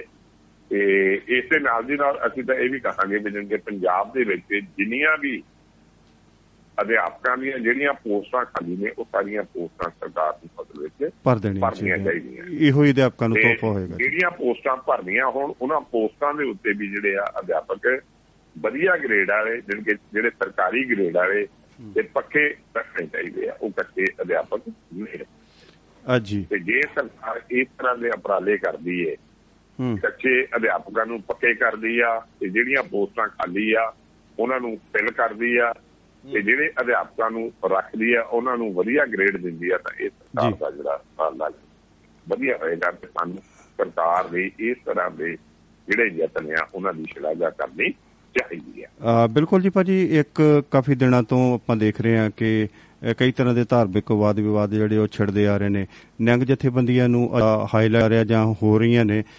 ਪਹਿਲਾਂ ਵੀ ਤੁਹਾਨੂੰ ਪਤਾ ਵੀ ਕਿ ਉਹਨਾਂ ਕਈ ਤਰ੍ਹਾਂ ਦੇ ਵਿਵਾਦ ਆਏ ਨੇ, ਈਸਾਈ ਧਰਮ ਦੇ ਵਿੱਚ ਵੀ ਵਿਵਾਦ ਆਏ ਨੇ। ਕੱਲ ਇੱਕ ਹੋਰ ਘਟਨਾ ਜਿਹੜੀ ਹੈਗੀ ਆ ਉਹ ਗਾਈਆਂ ਦੀ ਜਿਹੜੇ ਹੈਗੇ ਉਹ ਡੇਰਾ ਡੇਰਾ ਬਿਆਸ ਦੇ ਵਿੱਚ ਉਹ ਗਾਈਆਂ ਵਾਲੇ ਬਾਬੇ ਜਿਹੜੇ ਬਾਬੇ ਬਕਾਲੇ ਤੇ ਉੱਥੇ ਰਹਿੰਦੇ ਨੇ ਤੇ ਉਹਨਾਂ ਨੇ ਕਿਤੇ ਉਹ ਚਰਾਂਦ ਚਰੂਨ ਦੇ ਚੱਕਰ ਦੇ ਵਿੱਚ ਉੱਥੇ ਬਹੁਤੀ ਗੋਲੀ ਗਾਲੀ ਵੀ ਚੱਲੀ ਆ ਤੇ ਉਹ ਸਾਰਾ ਬਹੁਤ ਜ਼ਿਆਦਾ ਵਿਵਾਦ ਖੜਾ ਹੋ ਗਿਆ। ਤੇ ਉਹ ਸਾਰਾ ਵਿਵਾਦ ਕੀ ਹੈ ਤੇ ਇਸ ਤਰ੍ਹਾਂ ਦੀਆਂ ਮਤਲਬ ਨਿਹੰਗ ਜਥੇਬੰਦੀਆਂ ਅੱਜ ਕੱਲ੍ਹ ਕਿਉਂ ਇੰਨੀਆਂ ਚਰਚਾ ਤੇ ਔਰ ਧਾਰਮਿਕ ਡੇਰੇ ਜਿਹੜੇ ਹੈਗੇ ਉਹ ਇੰਨੀ ਚਰਚਾ ਵਿੱਚ ਕਿਉਂ ਆ ਰਹੇ ਨੇ, ਕੀ ਇਹਦਾ ਪਿੱਛੇ ਪਿਛੋਕੜ ਕੀ ਹੈ ਭਾਜੀ? ਦੇਖੋ ਜੀ ਖਾਲਸਾ ਵੀ ਅਸਲ ਤਾਂ ਮਤਲਬ ਜੋ ਵੀ ਧਾਰਮਿਕ ਆਧਾਰ ਤੇ ਜੋ ਜਿਹੜੇ ਰੌਲੇ ਪੈਂਦੇ ਨੇ, ਚਾਹੇ ਉਹ ਈਸਾਈਆਂ ਤੇ ਸਿੱਖਾਂ ਦੇ ਪੈਂਦੇ ਨੇ ਤੇ ਚਾਹੇ ਉਹ ਜਿਹੜੇ ਆ ਨਿਹੰਗ ਸਿੰਘਾਂ ਦੇ ਤੇ ਰਾਧਾ ਸਵਾਮੀਆਂ ਦੇ ਪੈ ਰਹੇ ਨੇ, ਅਸਲ ਵਿੱਚ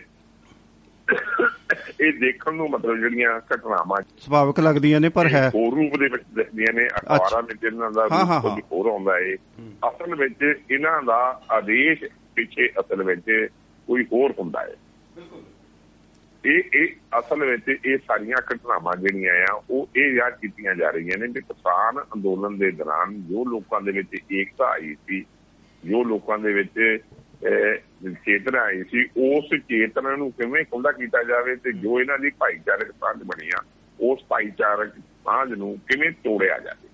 ਬਿਲਕੁਲ ਬਿਲਕੁਲ ਉਹ ਸਾਰੀਆਂ ਜਿਹੜੀਆਂ ਜਿਹੜੀਆਂ ਕੋਸ਼ਿਸ਼ਾਂ ਕੀਤੀਆਂ ਜਾ ਰਹੀਆਂ ਵੀ ਇਹ ਜਿਹੜੀ ਪੰਜਾਬ ਦੇ ਲੋਕਾਂ ਦੀ ਭਾਈਚਾਰਕ ਏਕਤਾ ਬਣੀ ਹੋਈ ਹੈ, ਜਿਹੜੀ ਇੱਕ ਮੁਰਤਾ ਬਣੀ ਹੋਈ ਆ, ਇਸ ਨੂੰ ਕਿਵੇਂ ਤੋੜਿਆ ਜਾਵੇ, ਕਿਵੇਂ ਤੋੜਿਆ ਜਾਵੇ, ਕਿਵੇਂ ਲੋਕਾਂ ਦੇ ਵਿੱਚ ਵਖਰੇਵਾ ਪਾਇਆ ਜਾਵੇ।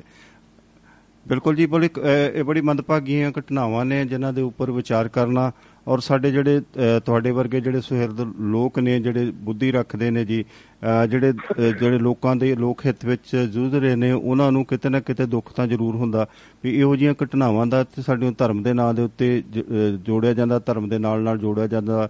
ਸਾਡੇ ਜਿਹੜਾ ਹੈਗਾ ਉਹ ਸਾਰੇ ਲੋਕਾਂ ਦਾ ਬਹੁਤ ਹੀ ਸ਼ੋਸ਼ਣ ਕੀਤਾ ਜਾਂਦਾ, ਮਾਨਸਿਕ, ਆਰਥਿਕ ਤੇ ਸਾਡੇ ਸਮਾਜਿਕ ਜਿਹੜਾ ਤਾਣਾ ਬਾਣਾ, ਸਮਾਜਿਕ ਭਾਈਚਾਰਕ ਸਾਡੀ ਜਿਹੜੀ ਸਾਂਝ ਆ ਉਹਨੂੰ ਵੀ ਕਿਤੇ ਨਾ ਕਿਤੇ ਖੋਰਾ ਲੱਗਦਾ। ਇਹਨਾਂ ਤੇ ਮੇਰੇ ਖਿਆਲ 'ਚ ਤੁਸੀਂ ਜ਼ਰੂਰ ਸੰਦੇਸ਼ ਦਿਓਗੇ ਕਿ ਲੋਕਾਂ ਸਾਡਿਆਂ ਨੂੰ ਇਹਦੇ ਬਾਰੇ 'ਚ ਜ਼ਰੂਰ ਸੁਚੇਤ ਜ਼ਰੂਰ ਰਹਿਣ ਦੀ ਲੋੜ ਹੈ ਵੀ ਇਹ ਘਟਨਾਵਾਂ ਸੁਭਾਵਿਕ ਨਹੀਂ ਹੁੰਦੀਆਂ, ਇਹ ਕਰਵਾਈਆਂ ਜਾਂਦੀਆਂ ਨੇ, ਇਸ ਗੱਲ ਦਾ ਸਾਨੂੰ ਜ਼ਰੂਰ ਧਿਆਨ ਰੱਖਣਾ ਚਾਹੀਦਾ। ਜੀ ਭਾਜੀ ਹਾਂਜੀ, ਬਸ ਇਹ ਤਾਂ ਆਪਣੀ ਬੜੀ ਕਲੀਅਰ ਹੈ ਜੀ, ਮਤਲਬ ਗੱਲ ਵੀ ਅਸਲ ਵਿੱਚ ਜੋ ਘਟਨਾਵਾਂ ਵਾਪਰ ਰਹੀਆਂ ਨੇ ਇਹ ਮਿਲ ਕੇ ਕਿਸੇ ਧਿਰਾਂ ਵੱਲੋਂ ਮਤਲਬ ਕੀਤੀਆਂ ਜਾ ਰਹੀਆਂ ਨੇ।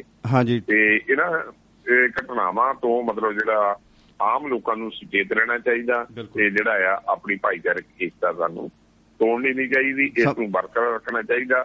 ਤੇ ਜਿਹੜੀਆਂ ਸ਼ਕਤੀਆਂ ਸਾਡੀਆਂ ਭਾਈਚਾਰਕ ਏਕਤਾ ਨੂੰ ਤੋੜਨ ਲਈ ਸਰਗਰਮ ਨੇ, ਉਹਨਾਂ ਨੂੰ ਪਛਾਣਨਾ ਚਾਹੀਦਾ ਤੇ ਉਹਨਾਂ ਦੇ ਖਿਲਾਫ ਸਾਨੂੰ ਆਪਣੇ ਸੰਘਰਸ਼ ਜਿਹੜੇ ਆ ਲੋਕਾਂ ਨੂੰ ਜਾਰੀ ਰੱਖਣੇ ਚਾਹੀਦੇ ਨੇ। ਬਿਲਕੁਲ ਜੀ, ਇਵੇਂ ਆਪਾਂ ਜੇ ਗੱਲ ਕਰੀਏ ਤੇ ਕਾਂਗਰਸ ਸਰਕਾਰ, ਕਾਂਗਰਸ ਜਿਹੜੀ ਹੈਗੀ ਆ ਉਹ ਮਹਿੰਗਾਈ ਦੇ ਖਿਲਾਫ ਵੀ ਜੂਝ ਹੱਲਾ ਬੋਲ ਉਹਨਾਂ ਨੇ ਪ੍ਰੋਗਰਾਮ ਜਿਹੜਾ ਸ਼ੁਰੂ ਕੀਤਾ ਹੈ ਤੇ ਉਹਨੂੰ ਵੀ ਆਪਾਂ ਵਿਚਾਰਨਾ ਜੀ ਵੀ ਉਹ ਕੀ ਹੈ ਜੀ। ਜੇ ਇਹਨਾਂ ਨੂੰ ਹੁਣ ਬਹੁਤ ਦੇਰ ਬਾਅਦ, ਜੇ ਸਾਡੀ ਇੱਕ ਵਿਰੋਧੀ ਧਿਰ ਸੀਗੀ ਤੇ ਬਹੁਤ ਦੇਰ ਬਾਅਦ ਇਹਨਾਂ ਨੂੰ ਜਾਗ ਆਈ ਆ ਤੇ ਹੁਣ ਜਿਹੜਾ ਹੈਗਾ ਉਹ ਜਨ ਸੰਪਰਕ ਮੁਹਿੰਮ ਵੀ, ਭਾਰਤ ਜੋੜੋ ਅਭਿਆਨ ਵੀ ਕੱਲ੍ਹ ਤੋਂ ਸੱਤ ਤਰੀਕ ਤੋਂ ਇਹਨਾਂ ਨੇ ਸ਼ੁਰੂ ਕਰਨਾ। ਮਹਿੰਗਾਈ ਦੇ ਖਿਲਾਫ ਹੱਲਾ ਬੋਲ ਜਿਹੜਾ ਇਹਨਾਂ ਨੇ ਸ਼ੁਰੂ ਕੀਤਾ ਵਾ ਤੇ ਜਿਹੜਾ ਉਹ ਅਗਲਾ ਇਹਨਾਂ ਦਾ ਆਉਣ ਵਾਲਾ ਪ੍ਰੋਗਰਾਮ ਜਿਹੜਾ ਸੱਤ ਭਾਰਤ ਜੋੜੋ, ਉਹਨੂੰ ਤੁਸੀਂ ਕਿਸ ਸੰਦਰਭ ਵਿੱਚ ਦੇਖਦੇ ਹੋ ਜੀ?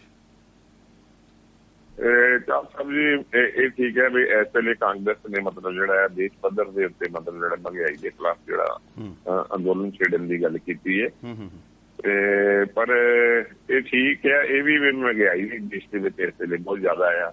ਮਹਿੰਗਾਈ ਦੇ ਨਾਲ ਦੀ ਨਾਲ ਜਿਹੜੀ ਆ ਬੇਰੁਜ਼ਗਾਰੀ ਵੀ ਲਗਾਤਾਰ ਵਧੀ ਜਾ ਰਹੀ ਆ ਤੇ ਲੋਕਾਂ ਦਾ ਜੀਵਨ ਜਿਹੜਾ ਆ ਉਹ ਰਿਟਾਇਰਮੈਂਟ ਔਖਾ ਹੋਇਆ ਹੈ।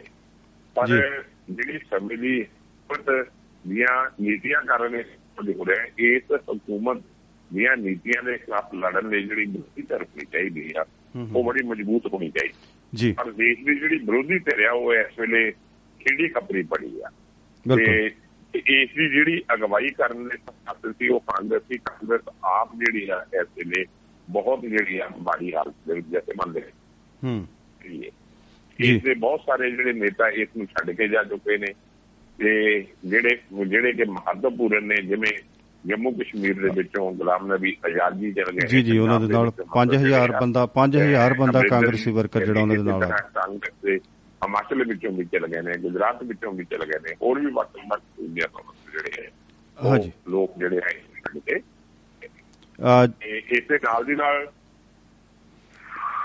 ਤੁਸੀਂ ਆਜ਼ਾਦ ਲਗਾਤਾਰ ਪਿਛਲੇ ਜਿਹੜੀਆਂ ਜਥੇਬੰਦ ਦੇ ਵਿੱਚੋਂ ਹੋਈਆਂ ਉਹ ਹੋਈਆਂ ਮਤਲਬ ਪੱਕਾ ਜਿਹੜਾ ਪ੍ਰਧਾਨ ਹੈ ਉਹ ਵੀ ਮਤਲਬ ਜਿਹੜਾ ਸਥਾਪਿਤ ਨਹੀਂ ਕੀਤਾ ਗਿਆ। ਜੀ ਤੁਸੀਂ ਆਜ਼ਾਦ ਦੀ ਗੱਲ ਕੀਤੀ ਜਿਹੜੀਆਂ ਚੋਣਾਂ ਦੀ ਬਾਅਦ ਵੀ ਜਦੋਂ ਮਤਲਬ ਜਿਹੜਾ ਰਾਹੁਲ ਗਾਂਧੀ ਜਿਹੜੇ ਪ੍ਰਧਾਨ ਸੀਗੇ ਆਪਣੇ ਉਦੋਂ ਚਾਹੀਦਾ ਸੀ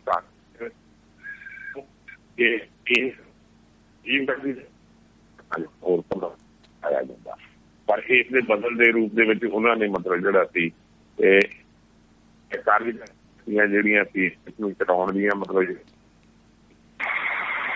ਸੋਨੀਆ ਗਾਂਧੀ ਨੂੰ ਦੇ ਦਿੱਤੀਆਂ। ਸੋਨੀਆ ਗਾਂਧੀ ਤੁਹਾਡੇ ਨੈਟਵਰਕ ਵਿੱਚ ਥੋੜੀ ਜਿਹੀ ਪ੍ਰੋਬਲਮ ਵਜੋਂ ਕੰਮ ਕਰ ਰਹੀ ਹੈ ਜਦਕਿ ਇਸ ਪਾਰਟੀ ਦੇ ਤਕਰੀਬਨ ਤੇਈ ਵੱਡੇ ਲੀਡਰਾਂ ਨੇ ਮਤਲਬ ਜਿਨ੍ਹਾਂ ਨੂੰ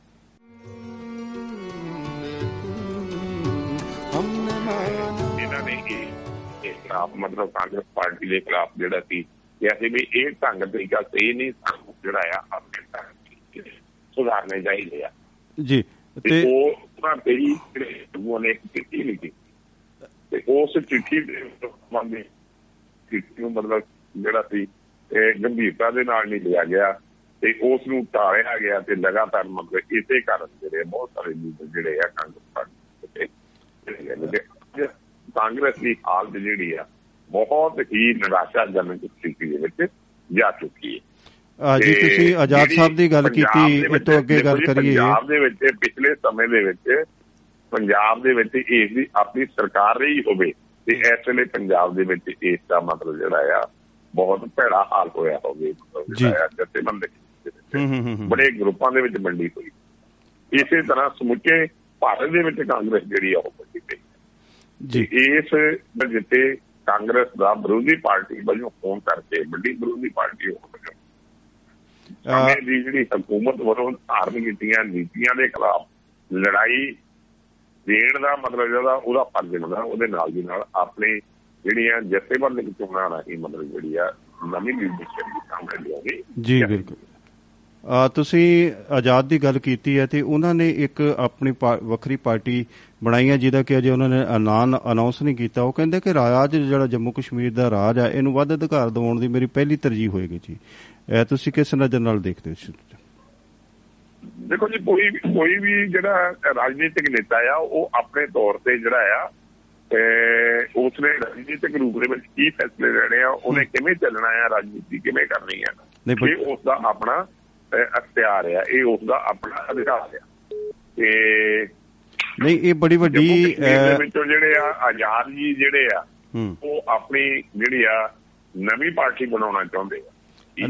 ਨਵੀਂ ਨਵੀਂ ਪਾਰਟੀ ਉਹਨਾਂ ਬਣਾ ਲਈ ਅਜੇ ਨਾਂ ਨਹੀਂ ਰੱਖਿਆ। ਜੀ ਉਹ ਠੀਕ ਹੈ ਜੀ ਉਹ ਬਣਾਉਣਗੇ ਜੀ ਉੱਥੇ ਕਿਉਂਕਿ ਉੱਥੇ ਇਸ ਵੇਲੇ ਮਤਲਬ ਜਿਹੜਾ ਆ ਗਾਹਾਂ ਚੋਣਾਂ ਆ ਰਹੀਆਂ ਦੀਆਂ ਵਿਧਾਨਸਭਾ ਦੀਆਂ ਚੋਣਾਂ ਨੂੰ ਬੰਦੇ ਨਜ਼ਰ ਰੱਖਦੇ ਹੋਏ ਇਹ ਬਹੁਤ ਸਾਰੀਆਂ ਰਾਜਨੀਤਿਕ ਜਿਹੜੀਆਂ ਆ ਪਹਿਲਕਦਮੀਆਂ ਅੱਗੇ ਆਉਣਗੀਆਂ ਉੱਥੋਂ ਦੇ ਨੇਤਾਵਾਂ ਵੱਲੋਂ ਤੇ ਠੀਕ ਆ ਇਹ ਦੇਖੋ ਕੀ ਕਰਦੇ ਨੇ ਉਹ ਆਜ਼ਾਦੀ। ਬਿਲਕੁਲ ਜੀ ਬਹੁਤ ਵਧੀਆ ਗੱਲ ਹੈਗੀ ਕਿ ਇੱਕ ਬੜੀ ਵੱਡੀ ਗੱਲ ਹੈ ਜੀ ਜਿਹੜੀ ਕਿ ਉਹ ਜਿਹੜਾ ਕਿ ਜੰਮੂ ਕਸ਼ਮੀਰ ਨੂੰ ਉਹ ਪਹਿਲੇ ਹਾਲਾਤਾਂ ਵਿੱਚ ਲਿਜਾਣਾ ਚਾਹੁੰਦੇ ਨੇ। ਬੜੀ ਵੱਡੀ ਗੱਲ ਹੈ ਕਿ ਪੰਜਾਬ ਨੇ ਵੀ ਇੱਕ ਵਾਰੀ ਰਾਜਾਂ ਦੇ ਵੱਧ ਅਧਿਕਾਰ ਦੀ ਗੱਲ ਕੀਤੀ ਸੀ, ਉਹ ਕਿੱਥੋਂ ਤੱਕ ਗਈ। ਇਹ ਬੜੀ ਵੱਡੀ ਵੱਡਾ ਵੱਡਾ ਐਲਾਨ ਆ। ਸੋ ਅਸੀਂ ਕਹਿੰਦੇ ਹਾਂ ਕਿ ਜ਼ਰੂਰ ਰਾਜਾਂ ਨੂੰ ਵੱਧ ਅਧਿਕਾਰ ਮਿਲਣੇ ਚਾਹੀਦੇ ਆ ਅਤੇ ਇਹਦੇ ਵਾਸਤੇ ਜ਼ਰੂਰ ਹਰ ਬੰਦੇ ਨੂੰ ਸੰਘਰਸ਼ ਉਹ ਕਰਨਾ ਚਾਹੀਦਾ। ਦੇਖੋ ਜੀ, ਜਿਵੇਂ ਜਿਵੇਂ ਆਜ਼ਾਦ ਜੀ ਕਹਿ ਰਹੇ ਨੇ ਵੀ ਅਸੀਂ ਜਿਹੜਾ ਜੰਮੂ ਕਸ਼ਮੀਰ ਨੂੰ ਰਾਜ ਦਾ ਦਰਜਾ ਜਿਹੜਾ ਬਹਾਲ ਕਰਾਉਣਾ ਆ, ਤੇ ਇਹ ਇਕੱਲਾ ਉਹਨਾਂ ਦਾ ਨਹੀਂ, ਆਜ਼ਾਦ ਜੀ ਦਾ ਨਹੀਂ, ਆਜ਼ਾਦ ਜੀ ਦੇ ਨਾਲ ਮਤਲਬ ਜਿਹੜਾ ਆ ਇੱਕ ਉੱਤੇ ਮਤਲਬ ਜਿਹੜਾ ਆ ਵੱਖ ਵੱਖ ਪਾਰਟੀਆਂ ਦਾ ਇੱਕ ਇੱਕ ਗਰੁੱਪ ਬਣਿਆ ਹੋਇਆ, ਸਮੂਹ ਬਣਿਆ ਹੋਇਆ। ਉਹ ਸਾਰਿਆਂ ਦੀ ਡਿਮਾਂਡ ਹੀ ਇਹ ਆ ਵੀ ਚੋਣਾਂ ਤੋਂ ਪਹਿਲਾਂ, ਵਿਧਾਨ ਸਭਾ ਦੀਆਂ ਚੋਣਾਂ ਤੋਂ ਪਹਿਲਾਂ ਜਿਹੜਾ ਜੰਮੂ ਕਸ਼ਮੀਰ ਦਾ ਜਿਹੜਾ ਰੁਤਬਾ ਜਿਹੜਾ ਆ ਰਾਜ ਵਾਲਾ ਜਿਹੜਾ ਉਹ ਬਹਾਲ ਕੀਤਾ ਜਾਵੇ, ਤੇ ਜੇ ਬਹਾਲ ਕੀਤਾ ਜਾਏਗਾ ਤਾਂ ਮਤਲਬ ਜਿਹੜਾ ਅਸੀਂ ਚੋਣਾਂ ਲੜਾਂਗੇ। ਤੇ ਜਿਹੜੀ ਕੇਂਦਰ ਦੀ ਸਰਕਾਰ ਆ ਉਹ ਅਸਲ ਵਿੱਚ ਜਿਹੜਾ ਆ ਅਜੇ ਰਾਜ ਦਾ ਦਰਜਾ ਬਹਾਲ ਨਹੀਂ ਕਰਨਾ ਚਾਹੁੰਦੀ, ਉੱਤੇ ਚੋਣਾਂ ਕਰਾ ਕੇ ਜਿਹੜੀ ਆ ਜਿਹੜੀ ਭਾਰਤੀ ਜਨਤਾ ਪਾਰਟੀ ਉੱਤੇ ਚੋਣਾਂ ਕਰਾ ਕੇ ਆਪਣਾ ਰਾਜ ਸਥਾਪਿਤ ਕਰਕੇ ਤੇ ਆਪਣੀ ਜਾਣੀ ਪਾਰਟੀ ਦਾ ਮਤਲਬ ਜਿਹੜੀ ਸਰਕਾਰ ਬਣਾ ਕੇ ਮਤਲਬ ਤੇ ਇਹ ਰਾਜ ਦਾ ਦਰਜਾ ਦੇਣ ਦਾ ਗੱਲ ਕਰੇਗੀ। ਉਹ ਇਸ ਨੂੰ ਜਿਹੜਾ ਸਿਆਸੀ ਤੌਰ ਤੇ ਕਰਨ ਲਈ ਕਰ ਨਹੀਂ, ਪਰ ਬਾਕੀ ਦੀਆਂ ਜਿਹੜੀਆਂ ਵੀ ਰਾਜਨੀਤਿਕ ਇਹਨਾਂ ਨੇ, ਚਾਹੇ ਉਹ ਪੀਪਲ ਪਾਰਟੀ ਆ ਤੇ ਚਾਹੇ ਮਤਲਬ ਜਿਹੜੀ ਆ ਮੁਫਤੀ ਮੁਹੰਮਦ ਸਈਦ ਵਾਲੀ ਜਿਹੜੀ ਆ, ਤੇ ਚਾਹੇ ਇਹ ਆ, ਇਹ ਸਾਰੀਆਂ ਹੋਰ ਵੀ ਬਹੁਤ ਸਾਰੀਆਂ ਵੱਖ-ਵੱਖ ਧਿਰਾਂ ਜਿਹੜੀਆਂ ਨੇ ਉਹ ਜਿਹੜੀਆਂ ਤਕਰੀਬਨ ਨੌ ਧਿਰਾਂ ਨੇ ਜਿਸ ਨੂੰ ਮਤਲਬ ਗੁਪਚਾਰ ਸਮਝੌਤਾ ਵੀ ਕਿਹਾ ਜਾਂਦਾ, ਉਸ ਸਮਝੌਤੇ ਦੇ ਨਾਲ ਜਿਹੜੀਆਂ ਜੁੜੀਆਂ ਹੋਈਆਂ ਧਿਰਾਂ ਨੇ ਉਹ ਸਾਰੀਆਂ ਰਾਜ ਨੂੰ ਮਤਲਬ ਜਿਹੜਾ ਆ ਕਸ਼ਮੀਰ ਨੂੰ, ਜੰਮੂ ਨੂੰ ਮਤਲਬ ਜਿਹੜਾ ਜੰਮੂ ਕਸ਼ਮੀਰ ਨੂੰ ਜਿਹੜਾ ਇੱਕ ਰਾਜ ਦਾ ਦਰਜਾ ਦੇਣਾ ਚਾਹੁੰਦੀਆਂ ਨੇ। ਰਾਜ ਦਾ ਦਰਜਾ ਦਵਾਉਣ ਦੇ ਨਾਲ ਦੀ ਨਾਲ ਉਹਨਾਂ ਦਾ ਇਹ ਵੀ ਆ ਕਿ ਜਿਹੜਾ ਲੇਹ ਲਦਾਖ ਨੂੰ ਇੱਕ ਵੱਖਰਾ ਕੇਂਦਰੀ ਸ਼ਾਸਿਤ ਪ੍ਰਦੇਸ਼ ਬਣਾਇਆ, ਉਸ ਨੂੰ ਵੀ ਇਸ ਦੇ ਵਿੱਚ ਜਿਹੜਾ ਪਹਿਲਾਂ ਇਹਦੇ ਵਿੱਚ ਸ਼ਾਮਿਲ ਸੀ ਉਹ ਤੇ ਜ਼ਰਾ ਸ਼ਾਮਿਲ ਕੀਤਾ ਜਾਵੇ। ਬੜੀ ਵੱਡੀ ਗੱਲ ਆ, ਬੜੀ ਵੱਡੀ ਗੱਲ, ਐਲਾਨ ਬਹੁਤ ਵੱਡਾ ਹੈ ਜੀ। ਬਾਕੀ ਚਲੋ ਅਸੀਂ ਕਹਿੰਦੇ ਕਿ ਇਹਦੇ ਵਿੱਚ ਉਹਨਾਂ ਨੂੰ ਜ਼ਰੂਰ ਮਿਲਣਾ ਚਾਹੀਦਾ ਜੀ। ਔਰ ਕਿਤੇ ਨਾ ਕਿਤੇ ਅੱਜ ਵੀ ਜੇ ਦੇਖਿਆ ਜਾਵੇ ਤਾਂ ਬਹੁਤ ਸਾਰੀਆਂ ਸਰਗਰਮੀਆਂ ਰਹੀਆਂ ਨੇ। ਮੋਗਾ ਦੇ ਵਿੱਚ ਕਿਸਾਨ ਜਿਹੜੇ ਨੇ ਉਹ ਆਪਣੀ ਆੜਤ ਨੂੰ ਲੈ ਕੇ ਜਿਹੜਾ ਢਾਈ ਪਰਸੈਂਟ ਤੋਂ ਜਿਹੜੀ ਨਰਮੇ ਦੀ ਆੜਤ ਆ ਉਹਨੂੰ ਇੱਕ ਪਰਸੈਂਟ ਕਰ ਦਿੱਤਾ ਗਿਆ, ਉਹਦੇ ਵਿੱਚ ਵੀ ਉਹ ਸੰਘਰਸ਼ ਕਰਦੇ ਨਜ਼ਰ ਆ ਰਹੇ ਨੇ। ਸੋ ਕੱਲ੍ਹ ਬਹਿਬਲ ਕਲਾਂ ਜਿਹੜਾ ਗੋਲੀਕਾਂਡ ਆ ਉਹਦੇ ਵਿੱਚ ਸਿੱਟ ਦੇ ਅੱਗੇ ਪੇਸ਼ ਹੋਣ ਵਾਸਤੇ ਜਿਹੜਾ ਸੁਖਬੀਰ ਬਾਦਲ ਨੇ ਜਿਹੜੀ ਆਪਣੀ ਹਾਮੀ ਉਹ ਭਰ ਦਿੱਤੀ ਹੈ, ਅਤੇ ਸਵੇਰੇ ਉਹ ਦਸ ਵਜੇ ਸ਼ਾਮਲ ਹੋ ਸਕਦੇ ਨੇ ਜੀ।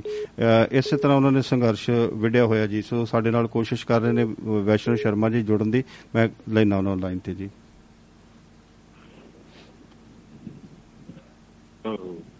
ਹੈਲੋ, ਹਾਂ ਜੀ ਵੈਸ਼ਨੋ ਸ਼ਰਮਾ ਜੀ, ਤੁਸੀਂ ਆਉਣੇ ਰਹੋ ਜੀ, ਤੁਸੀਂ ਜੁੜ ਚੁੱਕੇ ਹੋ ਜੀ ਦੁਆਬਾ ਰੇਡੀਓ ਦੇ ਖਬਰਸਾਰ ਮੰਚ ਦੇ ਉੱਪਰ।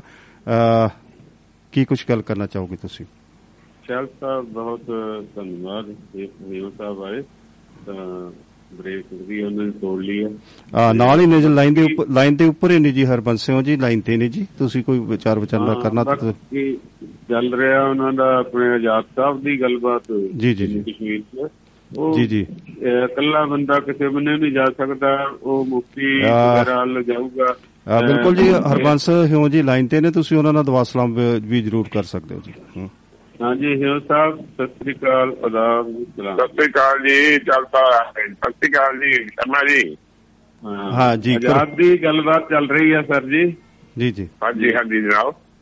ਹਾਂ ਬਿਲਕੁਲ, ਉਹ ਆਪਣੇ ਆਪ ਨੂੰ ਅਜੇ ਪਾਰਟੀ ਨਹੀਂ ਸ਼ੋਅ ਕਰ ਰਿਹਾ, ਪਰ ਉਹ ਨਾਲ ਲੈ ਕੇ ਤਰੂਗਾ ਵੱਖਵਾਦ ਦਾ, ਤਾਂ ਉਹ ਰੱਖੂਗਾ ਇਹ ਮੁੱਦਾ, ਕਿਉਂਕਿ ਇੱਧਰੋਂ ਭਾਜਪਾ ਕਦੇ ਵੀ ਨਹੀਂ ਹੁਣ ਸਟੇਟ ਨੂੰ ਪਿੱਛੇ ਨੂੰ ਜਾਣ ਦਿੰਦੀ, ਤੇ ਉਹ ਆਪਣੇ ਮੁਖੀ ਨੂੰ ਜਾਂ ਹੋਰਾਂ ਨੂੰ ਨਾਲ ਲੈ ਕੇ ਥੋੜ੍ਹੀ ਜਿਹੀ ਆਪਣੀ ਠੰਡੀ ਮਿੱਠੀ ਜਿਹੀ ਆਵਾਜ਼ ਰਲਾਊਗਾ ਦੂਜੀਆਂ ਪਾਰਟੀਆਂ ਨਾਲ, ਤੇ ਇੱਕਦਮ ਉਹ ਵੱਖਰਾ ਨਹੀਂ ਹੋ ਸਕਦਾ ਜੀ।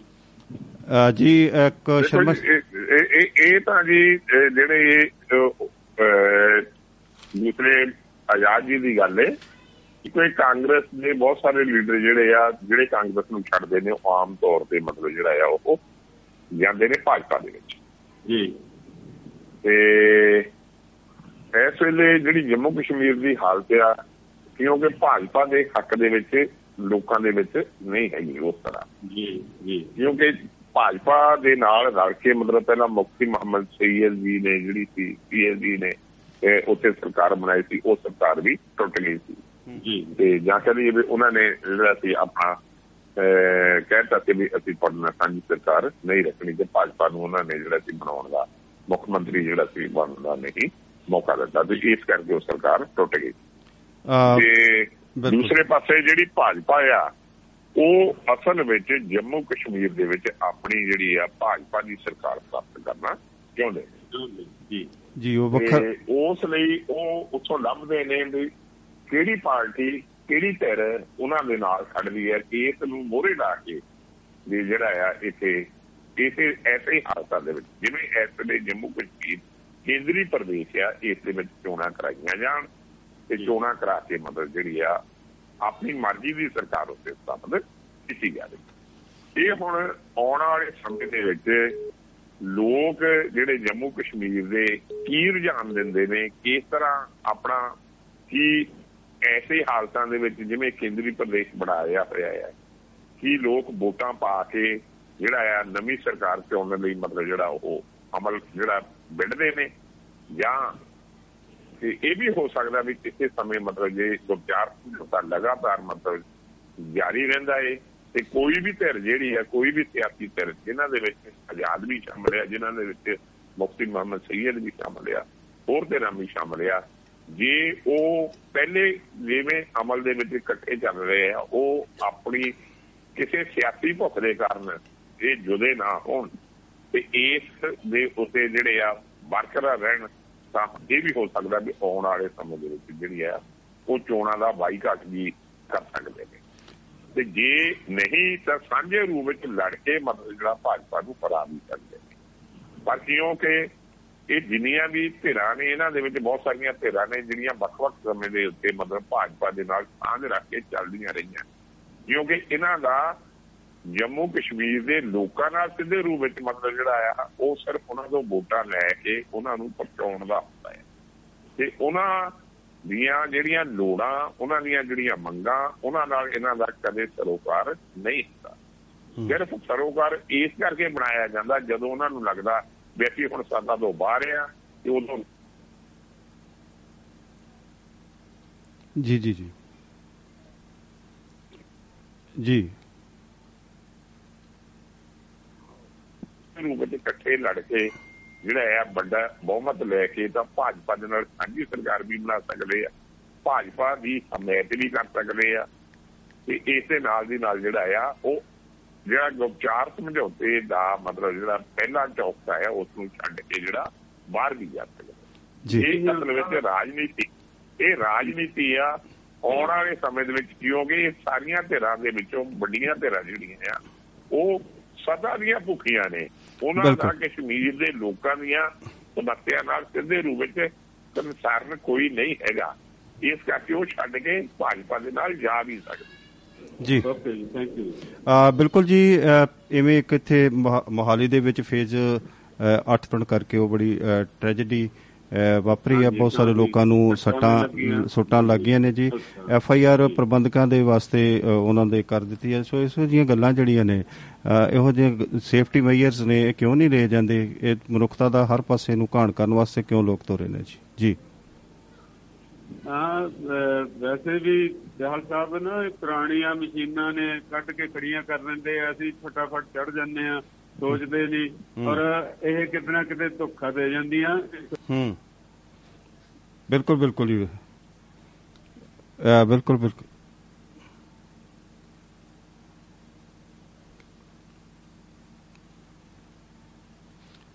ਬਿਲਕੁਲ ਲੱਗਦਾ ਹੈ ਕਿ ਥੋੜਾ ਜਿਹਾ ਕਿਤੇ ਕੋਈ ਪ੍ਰੋਬਲਮ ਸਮੱਸਿਆ ਜਿਹੜੀ ਆ ਉਹ ਮੈਨੂੰ ਲੱਗ ਰਿਹਾ ਕਿ ਕੁਛ ਸਮੱਸਿਆ ਆ ਰਹੀ ਹੈ ਕਿ ਸਾਡਾ ਮੇਰਾ ਕਨੈਕਸ਼ਨ ਜਿਹੜਾ ਉਹ ਲੱਗਦਾ ਹੈ ਕਿ ਉਹਨਾਂ ਦੇ ਨਾਲੋਂ ਕੱਟਿਆ ਗਿਆ ਲੱਗਦਾ ਜੀ। ਅਸਲ ਮੈਂ ਕੋਸ਼ਿਸ਼ ਕਰਦਾ ਜੀ ਵੀ ਦੁਬਾਰਾ ਇਹਨਾਂ ਨੂੰ ਫਿਰ ਲਾਈਨ 'ਤੇ ਲੈਣ ਦਾ, ਕਿਉਂਕਿ ਇੱਥੋਂ ਮੈਨੂੰ ਇਸ ਤਰੀਕੇ ਨਾਲ ਸ਼ੋਅ ਹੋ ਰਿਹਾ ਕਿ ਕਨੈਕਸ਼ਨ ਜਿਹੜਾ ਉਹ ਕੱਟਿਆ ਗਿਆ। ਬੜੀ ਸਾਰਥਕ ਗੱਲਬਾਤ ਜਿਹੜੀ ਆ ਉਹ ਚੱਲ ਰਹੀ ਆ ਤੇ ਬਹੁਤ ਵਧੀਆ ਗੱਲਾਂ ਬਾਤਾਂ ਦੋਨਾਂ ਵੀਰਾਂ ਦੀਆਂ, ਹਰਬੰਸ ਸਿੰਘ ਜੀ ਔਰ ਵੈਸ਼ਨੋ ਸ਼ਰਮਾ ਜੀ ਦੀ ਜਿਹੜੀ ਆ ਗੱਲਬਾਤ ਬੜੀ ਵਧੀਆ ਚੱਲ ਰਹੀ ਸੀਗੀ ਤੇ ਉਹ ਵਿੱਚੋਂ ਕਿਤੇ ਕਨੈਕਸ਼ਨ ਕੱਟਿਆ ਗਿਆ। ਮੈਂ ਕੋਸ਼ਿਸ਼ ਕਰਦਾ ਤੇ ਇੱਕ ਦੋ ਸਰੋਤੇ ਹੋਰ ਵੀ ਜੁੜਨ ਦੀ ਕੋਸ਼ਿਸ਼ ਕਰ ਰਿਹਾ, ਮੈਂ ਕੋਸ਼ਿਸ਼ ਕਰਾਂਗਾ ਕਿ ਜਿਵੇਂ ਵੀ ਸੰਪਰਕ ਹੁੰਦਾ ਤੇ ਮੈਂ ਜ਼ਰੂਰ ਉਹਨਾਂ ਦੇ ਨਾਲ ਸੰਪਰਕ ਕਰਦਾ।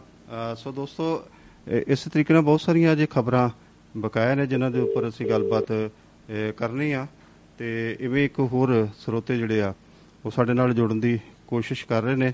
ਮੈਂ ਦੇਖਦਾ ਕਿ ਉਹ ਕੌਣ ਨੇ ਤੇ ਕਿਵੇਂ ਉਹਨਾਂ ਦੇ ਵਿਚਾਰ ਜਿਹੜੇ ਨੇ ਉਹ ਕੀ।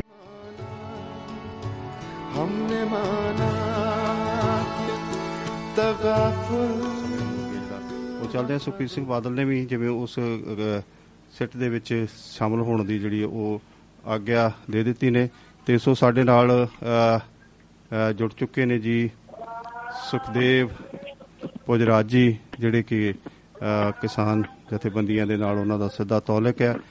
ਜੀ ਆਇਆਂ ਨੂੰ ਜੀ ਸੁਖਦੇਵ ਜੀ, ਤੁਹਾਡਾ ਜੀ ਪੁਜਰਾ ਜੀ ਬਹੁਤ ਬਹੁਤ ਸਵਾਗਤ ਹੈ ਜੀ ਦੁਆਬਾ ਰੇਡੀਓ ਦੇ ਖਬਰਸਾਰ ਮੰਚ ਤੇ ਜੀ। ਸਤਿ ਸ਼੍ਰੀ ਅਕਾਲ ਸੁਖਦੇਵ ਜੀ। ਧੰਨਵਾਦ ਜੀ ਔਰ ਸਤਿ ਸ਼੍ਰੀ ਅਕਾਲ ਸਾਰੇ ਸੁਣਨ ਵਾਲੇ ਮਿੱਤਰਾਂ ਨੂੰ ਜੀ। ਜੀ ਜੀ ਜੀ ਜੀ ਸੋ ਬਹੁਤ ਬਹੁਤ ਧੰਨਵਾਦ ਆ ਤੁਹਾਡਾ। ਕਾਫੀ ਦੇਰ ਤੋਂ ਤੁਸੀਂ ਕੋਸ਼ਿਸ਼ ਕਰ ਰਹੇ ਸੀਗੇ ਜੁੜਨ ਦੀ ਤੇ ਮੇਰੇ ਨਾਲ ਪਹਿਲਾਂ ਕਾਫੀ ਇੱਕ ਦੋ ਸਰੋਤੇ, ਇੱਕ ਦੋ ਸਾਡੇ ਕਾਲਰਜ, ਇੱਕ ਦੋ ਵਿਸ਼ੇਸ਼ਕ ਬਹੁਤ ਹੀ ਵਿਦਵਾਨ ਲੋਕ ਜੁੜੇ ਸੀਗੇ ਜੀ। ਇਸ ਕਰਕੇ ਮੈਂ ਤੁਹਾਡੀ ਕਾਲ ਜਿਹੜੀ ਆ ਉਹ ਉਸ ਸਮੇਂ ਲੈ ਨਹੀਂ ਸੀ ਸਕਦਾ ਕਿ ਦੋ ਆਲਰੇਡੀ ਪਹਿਲਾਂ ਦੋ ਦੋ ਸਰੋਤੇ ਜਿਹੜੇ ਉਹ ਸਾਡੇ ਨਾਲ ਜੁੜੇ ਹੋਏ ਸੀਗੇ। ਚਲੋ ਬਹੁਤ ਚੰਗਾ ਹੋਇਆ ਕਿ ਅੱਜ ਦਾ ਇੱਕ ਭਖਵਾਂ ਵਿਸ਼ਾ ਹੈ, ਤੁਸੀਂ ਗੱਲ ਕਰ ਲਈ ਆ, ਤੁਸੀਂ ਕਾਲ ਕਰ ਲਈ ਆ ਤੇ ਸੋ ਬਹੁਤ ਚੰਗਾ ਕੀਤਾ। ਕਿ ਜਿਵੇਂ ਇੱਕ ਮੈਂ ਹੁਣੇ ਖਬਰ ਦੇ ਉੱਤੇ ਪ੍ਰਤੀਕਿਰਿਆ ਲੈਣ ਹੀ ਵਾਲਾ ਸੀਗਾ ਤੇ ਤੁਹਾਡੀ ਕਾਲ ਆ ਗਈ ਹੈ ਤੇ ਸੋ ਮੈਂ ਇੱਕ ਮਿੰਟ ਮੈਂ ਵੈਸ਼ਨੋ ਸ਼ਰਮਾ ਜੀ ਨੂੰ ਨਾਲ ਲੈਣਾ ਜੀ, ਉਹ ਉਹਨਾਂ ਦੀ ਵੀ ਕਾਲ ਬਾਰ-ਬਾਰ ਆ ਰਹੀ ਹੈ, ਮੈਂ ਤੁਹਾਡੇ ਨਾਲ ਹੀ ਜੁਆਇਨ ਕਰਦਾ ਉਹਨਾਂ ਨੂੰ ਜੀ। ਸ਼ਰਮਾ ਜੀ ਸ਼ਰਮਾ ਜੀ ਇੱਧਰ ਵੈਸ਼ਨੋ ਸ਼ਰਮਾ ਜੀ ਤੁਸੀਂ ਹਾਂ ਪ੍ਰੋਗਰਾਮ ਵਿੱਚੋਂ ਕੱਟਿਆ ਗਿਆ ਸੀਗਾ ਤੇ ਸਾਡੇ ਨਾਲ ਸੁਖਦੇਵ ਪੁਜਰਾ ਜੀ ਤੁਹਾਡੇ ਗੁਆਂਢੀ ਨਹੀਂ ਤੁਸੀਂ ਹੋਲਡ ਰੱਖੋ, ਮੈਂ ਗੱਲ ਕਰ ਰਿਹਾ। ਉਹ ਜਿਵੇਂ ਕਿ ਕਿਸਾਨਾਂ ਦਾ ਜਿਵੇਂ ਵਿਵਾਦ ਹੋਇਆ ਹੈ ਕਿ ਦੋ ਦੋ ਤਿੰਨ ਦੋ ਤਿੰਨ ਫਾੜ ਹੋਏ ਪਏ ਨੇ ਤੇ ਸੋ ਉਹਨਾਂ ਦੀ ਮੈਂ ਗੱਲਬਾਤ ਗੱਲਬਾਤ ਕਰਨੀ ਹੈ। ਤੁਸੀਂ ਵੀ ਜੇ ਤੇ ਰੇਡੀਓ ਤੇ ਸੁਣਨੀ ਹੈ ਤੇ ਰੇਡੀਓ ਤੇ ਸੁਣ ਲਓ ਤੇ ਜੇ ਤੁਸੀਂ ਹੋਲਡ ਰੱਖਣਾ ਤੇ ਤੁਸੀਂ ਹੋਲਡ ਵੀ ਰੱਖ ਲਓ। ਮੈਂ ਪੁਜਰਾ ਜੀ ਕੋਲੋਂ ਦੋ ਚਾਰ ਪ੍ਰਤੀਕਿਰਿਆ ਲੈਣੀਆਂ ਨੇ ਕਿ ਦਸ ਪੰਜ ਸੱਤ ਮਿੰਟ ਮੇਰੇ ਕੋਲ ਹੈਗੇ ਨੇ, ਮੈਂ ਉਹਨਾਂ ਨਾਲ ਗੱਲ ਕਰਾਂ ਜੀ। ਜੀ ਹਾਂ ਜੀ ਆ ਜੀ ਜੀ ਸੁਖਦੇਵ ਭਾਰਤ ਜੀ ਪੁਜਰਾ ਜੀ। ਹਾਂਜੀ ਆ ਜਿਵੇਂ ਹੁਣ ਅੱਜ ਬਹੁਤ ਇੱਕ ਪਹਿਲਾਂ ਕਾਫੀ ਭਖਵੀਆਂ ਖਬਰਾਂ ਤਾਂ ਇਹ ਰਹਿੰਦੀਆਂ ਹੀ ਨੇ ਕਿ ਕਿਸਾਨ ਜਿਹੜਾ ਸੰਯੁਕਤ ਕਿਸਾਨ ਮੋਰਚਾ ਹੈ ਜਾਂ ਕਿਸਾਨ ਜਥੇਬੰਦੀਆਂ ਨੇ ਉਹ ਬਹੁਤ ਸਾਰੇ ਸਮੱਸਿਆਵਾਂ ਦੇ ਵਿੱਚ ਘਿਰਦੀਆਂ ਨਜ਼ਰ ਆਉਂਦੀਆਂ ਨੇ, ਹੈ ਨਾ। ਆਪਾਂ ਦੇਖਦੇ ਹਾਂ ਕਦੀ ਕੋਈ ਵਿਵਾਦ ਆ ਜਾਂਦਾ, ਕਦੀ ਕੋਈ ਵਿਵਾਦ ਆ ਜਾਂਦਾ ਤੇ ਕਾਫੀ ਸਮੇਂ ਤੋਂ ਮੈਂ ਦੇਖ ਰਿਹਾ ਜੀ ਇਹਨਾਂ ਦੀਆਂ ਗਤੀਵਿਧੀਆਂ ਆਪਾਂ ਅਲੱਗ-ਅਲੱਗ ਤੌਰ ਦੇ ਉੱਤੇ ਕਈ ਮੋਰਚੇ ਲਾ ਰਹੇ ਹਾਂ ਜੀ। ਹੁਣ ਇੱਕ ਦੂਜੇ ਤੇ ਅਸੀਂ ਬਿਆਨਬਾਜ਼ੀ ਵੀ ਸ਼ੁਰੂ ਕਰ ਦਿੱਤੀ ਆ ਕਿ ਉਹ ਫਲਾਂ ਜਿਹੜਾ ਮੋਰ ਪਾਰਟੀ ਆ ਜਾਂ ਫਲਾਂ ਜਿਹੜਾ ਮੋਰਚਾ ਹੈਗਾ ਜਾਂ ਕਿਸਾਨ ਜਥੇਬੰਦੀ ਆ ਉਹ ਆਪਣੇ ਲੈਵਲ ਦੇ ਉੱਪਰ ਕੰਮ ਕਰੀ ਜਾ ਰਹੀ ਆ ਤੇ ਉਹ ਕਿਤੇ ਨਾ ਕਿਤੇ ਬਹੁਤ ਜ਼ਿਆਦਾ ਜਿਹੜਾ ਵਿਵਾਦ ਆ ਉਹ ਖੜਾ ਹੋ ਗਿਆ ਨਜ਼ਰ ਆ ਜਾਂਦਾ। ਪਹਿਲਾਂ ਤਾਂ ਜਿਹੜੀਆਂ ਆਪਣੇ ਕੌਮੀ ਅਖਬਾਰਾਂ ਸੀਗੀਆਂ ਜਾਂ ਕੌਮੀ ਮੀਡੀਆ ਸੀ ਉਹ ਬਹੁਤ ਘੱਟ ਇਸ ਚੀਜ਼ ਨੂੰ ਉਛਾਲ ਦਿੰਦਾ ਸੀ, ਪਰ ਹੁਣ ਮੈਂ ਦੇਖ ਰਿਹਾ ਵੀ ਕਾਫੀ ਸਮੇਂ ਦੇ ਉੱਤੋਂ ਇਹ ਚੀਜ਼ ਜਿਹੜੀ ਹੈਗੀ ਬਿਲਕੁਲ ਸਪਸ਼ਟ ਸਾਹਮਣੇ ਆ ਗਈ ਆ। ਅੱਜ ਦੀਆਂ ਅਖਬਾਰਾਂ ਨੇ ਵੀ ਮੁੱਖ ਰੂਪ ਦੇ ਵਿੱਚ ਇਹ ਗੱਲ ਚੁੱਕੀ ਆ ਕਿ ਜਿਹੜਾ ਕਿਸਾਨ ਮੋਰਚਾ ਉਹ ਟੁਕੜੇ ਟੁਕੜੇ ਹੋ ਗਿਆ ਤੇ ਕਿਤੇ ਨਾ ਕਿਤੇ ਜਿਹੜਾ ਸੰਯੁਕਤ ਕਿਸਾਨ ਮੋਰਚਾ ਜਿਹੜਾ ਪਹਿਲਾ ਮੋਰਚਾ ਕਹਿ ਲਓ ਜਾਂ ਕਿਸ ਤਰ੍ਹਾਂ ਦੀ ਗੱਲ ਕਰ ਤੋ ਖਬਰ ਜਿਹੜੀ ਆ ਸੰਯੁਕਤ ਕਿਸਾਨ ਮੋਰਚੇ ਵੱਲੋਂ ਛਪੀ ਆ ਕਿ ਸੰਯੁਕਤ ਕਿਸਾਨ ਮੋਰਚਾ ਜਿਹੜਾ ਉਹ ਦੋ ਫਾੜ ਹੋ ਗਿਆ ਤੇ ਇਵੇਂ ਜਗਜੀਤ ਸਿੰਘ ਡੱਲੇਵਾਲ ਜਾਂ ਕੱਕਾ ਜੀ ਜਾਂ ਜਿਹੜੇ ਹੈਗੇ ਜੋਗਿੰਦਰ ਯਾਦਵ ਯਾਦਵ ਆ ਉਹ ਸਾਰਿਆਂ ਨੂੰ ਵਿਵਾਦ ਵਿੱਚ ਲਿਆ ਹੈ ਤੇ ਤੁਸੀਂ ਇੱਕ ਸੰਯੁਕਤ ਕਿਸਾਨ ਮੋਰਚੇ ਦਾ ਤੁਸੀਂ ਹਿੱਸਾ ਹੋ ਔਰ ਤੁਸੀਂ ਪੰਜਾਬ ਕਿਸਾਨ ਤੇ ਜਵਾਨ ਭਲਾਈ ਜਿਹੜਾ ਮੋਰਚਾ ਆ ਉਹਦੇ ਗੁਰਦਾਸ ਪੰਜਾਬ ਦੇ ਤੁਸੀਂ ਪ੍ਰਧਾਨ ਹੋ।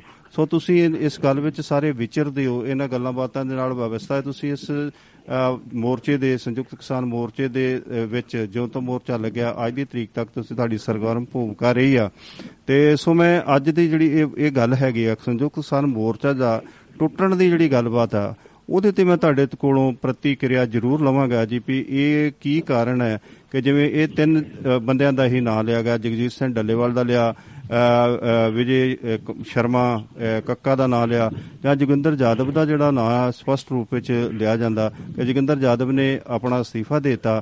ਉਹ ਕਹਿੰਦਾ ਕਿ ਮੈਂ ਹੋਰ ਸੇਵਾ ਜਿਹੜੀ ਆ ਸਿੱਧੇ ਤੌਰ ਤੇ ਮੈਂ ਕੇਂਦਰ ਸਰਕਾਰ ਦੇ ਨਾਲ ਲੜਨਾ ਚਾਹੁੰਦਾ ਤੇ ਮੇਰੀ ਜਥੇਬੰਦੀ ਜਿਹੜੀ ਹੈਗੀ ਆ ਉਹ ਤੋਂ ਇਹਦੇ ਨਾਲ ਹੀ ਸੰਯੁਕਤ ਕਿਸਾਨ ਮੋਰਚੇ ਨਾਲ ਕੰਮ ਕਰਦੀ ਰਹੇਗੀ ਤੇ ਇਹ ਕਿੱਦਾਂ ਦੀ ਵਿਵਾਦਤ ਜਿਹੀ ਟਿੱਪਣੀ ਆ ਇਹ ਸਾਰੇ ਤੇ ਤੁਸੀਂ ਕੋਈ ਪੰਜ ਸੱਤ ਦਸ ਮਿੰਟ ਮੇਰੇ ਕੋਲ ਹੈਗੇ ਨੇ, ਤੁਸੀਂ ਇਹਦੇ ਤੇ ਪੂਰਾ ਜਿਹੜਾ ਹੈਗਾ ਉਹ ਵੇਰਵਾ ਦਿਓਗੇ ਜੀ, ਚਾਨਣਾ ਪਾਓਗੇ ਜੀ ਸੁਖਦੇਵ ਸਿੰਘ ਪੁਜਰਾ ਜੀ। ਹਾਂਜੀ ਚਾਲ ਸਾਹਿਬ ਇਵੇਂ ਆ ਕਿ ਮਸਲਾ ਬਹੁਤ ਸੈਂਸਿਟਿਵ ਤੇ ਕਾਫੀ ਗੰਭੀਰ ਹੈ, ਬਹੁਤ ਜ਼ਿਆਦਾ। ਦੇਖੋ ਇਹਦੇ ਤੇ ਸੰਖੇਪ ਚ ਗੱਲ ਹੋ ਸਕਦੀ ਹੈ। ਹਾਂ ਬਿਲਕੁਲ, ਕਿਉਂਕਿ ਜੇ ਦੇਖਿਆ ਜਾਵੇ ਨਾ ਤੇ ਜਿਹੜੇ ਅੱਜ ਖਬਰ ਜਿਹੜੀ ਸਾਹਮਣੇ ਆਈ ਹੈ, ਜਿਨ੍ਹਾਂ ਲੋਕਾਂ ਨੇ ਸ਼ਿਵ ਕੁਮਾਰ ਕੱਕਾ ਜੀ ਤੇ ਡੱਲੇਵਾਲ ਜੀ ਤੇ ਦੋਸ਼ ਲਾਏ ਹੈ ਕਿ ਇਹਨਾਂ ਨੇ ਮੋਰਚੇ ਵਿਰੋਧੀ ਗਤੀਵਿਧੀਆਂ ਕੀਤੀਆਂ ਨੇ, ਜਦਕਿ ਸੱਚਾਈ ਇਹ ਹੈ ਕਿ ਜਿਹੜੇ ਦੋਸ਼ ਲਾਉਣ ਵਾਲੇ ਨੇ ਉਹ ਖੁਦ ਦੋਸ਼ੀ ਨੇ ਜੀ। ਕਿਉਂਕਿ ਦੋਸ਼ ਲਾਉਣ ਵਾਲਿਆਂ ਨੂੰ ਸੰਯੁਕਤ ਕਿਸਾਨ ਮੋਰਚੇ ਨੇ ਪੰਦਰਾਂ ਜਨਵਰੀ ਨੂੰ ਸਸਪੈਂਡ ਕਰਤਾ ਸੀ ਮੋਰਚੇ ਚੋਂ। ਅੱਛਾ ਜੀ। ਇਹ ਜਿਹੜੀਆਂ ਰਾਜਨੀਤਿਕ ਧਿਰਾਂ ਨੇ ਜਿਨ੍ਹਾਂ ਨੇ ਚੋਣਾਂ ਲੜੀਆਂ, ਅੱਛਾ ਜੀ ਅੱਛਾ ਜੀ ਅੱਛਾ ਜੀ, ਇਹ ਇੱਕ ਉਹ ਵਰਗ ਹੈ ਇਕੱਠਾ ਹੋਇਆ ਜੀ, ਔਰ ਇੱਕ ਉਹ ਵਰਗ ਹੈ ਜਿਹੜਾ ਇਹਨਾਂ ਦੀ ਪੁਸ਼ਤ ਬਣਾਈ ਕਰ ਰਿਹਾ ਹੈ, ਜਿਹੜਾ ਇਹਨਾਂ ਦੇ ਨਾਲ ਪਿੱਛੋਂ ਇਹਨਾਂ ਦੀ ਮਦਦ ਕਰ ਰਿਹਾ ਸੀ ਕਿ ਕੋਈ ਗੱਲ ਨਹੀਂ ਤੁਸੀਂ ਚੋਣਾਂ ਲੜ ਲਓ, ਲੜ ਕੇ ਤੁਸੀਂ ਫੇਰ ਮੁੜ ਕੇ ਮੋਰਚੇ ਦੇ ਵਿੱਚ ਹੀ ਆ ਜਾਣਾ। ਸੋ ਇਹ ਜਿਹੜੀਆਂ ਚੀਜ਼ਾਂ ਨੇ ਇਹ ਮੋਰਚੇ ਦੇ ਲਈ ਗਲਤ ਸਨ, ਕਿਉਂਕਿ ਜਦੋਂ ਸੱਤ ਨਵੰਬਰ ਵੀਹ ਸੌ ਵੀਹ ਨੂੰ ਗੁਰਦੁਆਰਾ ਰਕਾਬ ਗੰਜ ਸਾਹਿਬ ਵਿਖੇ ਮੀਟਿੰਗ ਹੋਈ ਤੇ ਉੱਥੇ ਸੰਯੁਕਤ ਕਿਸਾਨ ਮੋਰਚੇ ਦਾ ਗਠਨ ਕੀਤਾ ਗਿਆ ਤੇ ਇਹਦਾ ਇੱਕ ਮੁੱਖ ਸਿਧਾਂਤ ਇਹ ਸੀਗਾ ਕਿ ਮੋਰਚਾ ਗੈਰ ਰਾਜਨੀਤਿਕ ਰਹੇਗਾ। ਜੀ ਬਿਲਕੁਲ। ਤੇ ਗੈਰ ਰਾਜਨੀਤਿਕ ਰਿਹਾ। ਹੁਣ ਜਦੋਂ ਇਹਦੇ ਇਹਦੇ ਤੇ ਸਿਆਸੀ ਧਿਰਾਂ ਨੇ ਕਬਜ਼ਾ ਕਰ ਲਿਆ, ਹੁਣ ਜੇ ਆਪਾਂ ਸਿੱਧੇ ਰੂਪ ਚ ਵੇਖੀਏ ਤੇ ਖੱਬੇ ਪੱਖੀ ਜਿੰਨੇ ਵੀ ਆਗੂ ਨੇ ਸਾਰੇ ਹੀ ਚੋਣਾਂ ਲੜਦੇ ਰਹੇ ਆ। ਹੁਣ ਸਾਡੇ ਜਿਹੜੇ ਕਿਸਾਨ ਆਗੂ ਜ਼ਿਆਦਾ ਸੀ ਬਾਈ ਜਥੇਬੰਦੀਆਂ ਵਾਲੇ, ਉਹਨਾਂ ਨੇ ਵੀ ਇਲੈਕਸ਼ਨਾਂ ਲੜ ਲਈਆਂ। ਇਹ ਕਹਿ ਸਕਦੇ ਹਾਂ ਸਾਰੀ ਦੀ ਸਾਰੀ ਸਿਆਸੀ ਧਿਰ ਬਣ ਗਈ।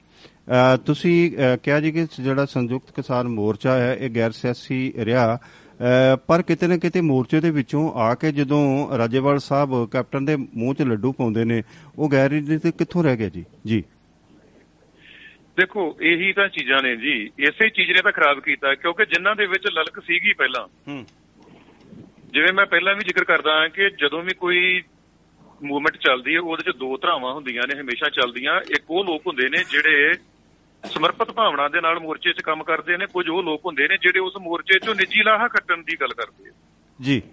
ਸੋ ਇਹ ਜਿਨ੍ਹਾਂ ਦੀ ਪਹਿਲਾਂ ਤਿਆਰੀ ਸੀਗੀ ਉਹਨਾਂ ਲੋਕਾਂ ਦੇ ਚਾਲ ਚੱਲਣ ਉਵੇਂ ਦੇ ਸੀਗੇ, ਉਹਨਾਂ ਨੇ ਉਸ ਚੀਜ਼ ਨੂੰ ਲਾਸਟ ਦੇ ਵਿੱਚ ਅੰਜਾਮ ਦਿੱਤਾ ਉਹਨਾਂ ਨੇ, ਕਿਉਂਕਿ ਇਹਨਾਂ ਲੋਕਾਂ ਦੀ ਭਾਵਨਾ ਸੀਗੀ। ਲੇਕਿਨ ਜਿਨ੍ਹਾਂ ਲੋਕਾਂ ਦੇ ਹਾਂਜੀ ਆਸਰਾ ਬਣਾ ਲਿਆ ਆਪਣਾ ਜੀ, ਰਾਜਨੀਤਿਕ ਆਸਰੇ ਬਣਾ ਲਏ। ਹਾਂਜੀ ਉਹਨਾਂ ਰਾਜਨੀਤਿਕ ਆਸਰਾ ਬਣਾ ਲਿਆ, ਲੇਕਿਨ ਜਿਨ੍ਹਾਂ ਲੋਕਾਂ ਦੇ ਉੱਤੇ ਇਹਨਾਂ ਨੇ ਇਲਜ਼ਾਮ ਲਾਏ ਆ ਕਿ ਇਹ ਆਰ ਐਸ ਐਸ ਦੇ ਹੈ ਜਾਂ ਇਹਨਾਂ ਨੇ ਮੋਰਚਾ ਵਿਰੋਧੀ ਗਤੀਵਿਧੀਆਂ ਕੀਤੀਆਂ, ਯਾਰ ਉਹ ਤਾਂ ਦਿੱਲੀ ਤੋਂ ਤਿੰਨ ਕਾਨੂੰਨ ਰੱਦ ਹੋਣ ਤੋਂ ਬਾਅਦ ਉੱਥੋਂ ਉੱਠ ਕੇ ਆਉਣਾ ਹੀ ਨਹੀਂ ਸੀ ਚਾਹੁੰਦੇ। ਉਹ ਤਾਂ ਚਾਹੁੰਦੇ ਸੀਗੇ ਕਿ ਐਮ ਐਸ ਪੀ ਲੈ ਕੇ ਉੱਠਣਾ ਜੀ। ਹੁਣ ਦੇਖੋ ਜਿਨ੍ਹਾਂ ਨੇ ਆ ਕੇ ਚੋਣਾਂ ਲੜੀਆਂ, ਜਿਨ੍ਹਾਂ ਨੇ ਉੱਥੇ ਸਰਕਾਰ ਦੇ ਦਲਾਲਾਂ ਨਾਲ ਗੱਲਾਂ ਬਾਤਾਂ ਚਲਾਈਆਂ ਜੀ, ਜਿਹੜੇ ਜੋਗਿੰਦਰ ਯਾਦਵ ਵਰਗੇ ਪੱਕੇ ਪੋਲੀਟੀਕਲ ਨੇ ਜੀ, ਸਰਕਾਰਾਂ ਦੇ ਭੇਜੇ ਹੋਏ ਇਹ ਏਜੰਟ ਸਨ ਸੰਯੁਕਤ ਕਿਸਾਨ ਮੋਰਚੇ ਦੇ ਵਿੱਚ।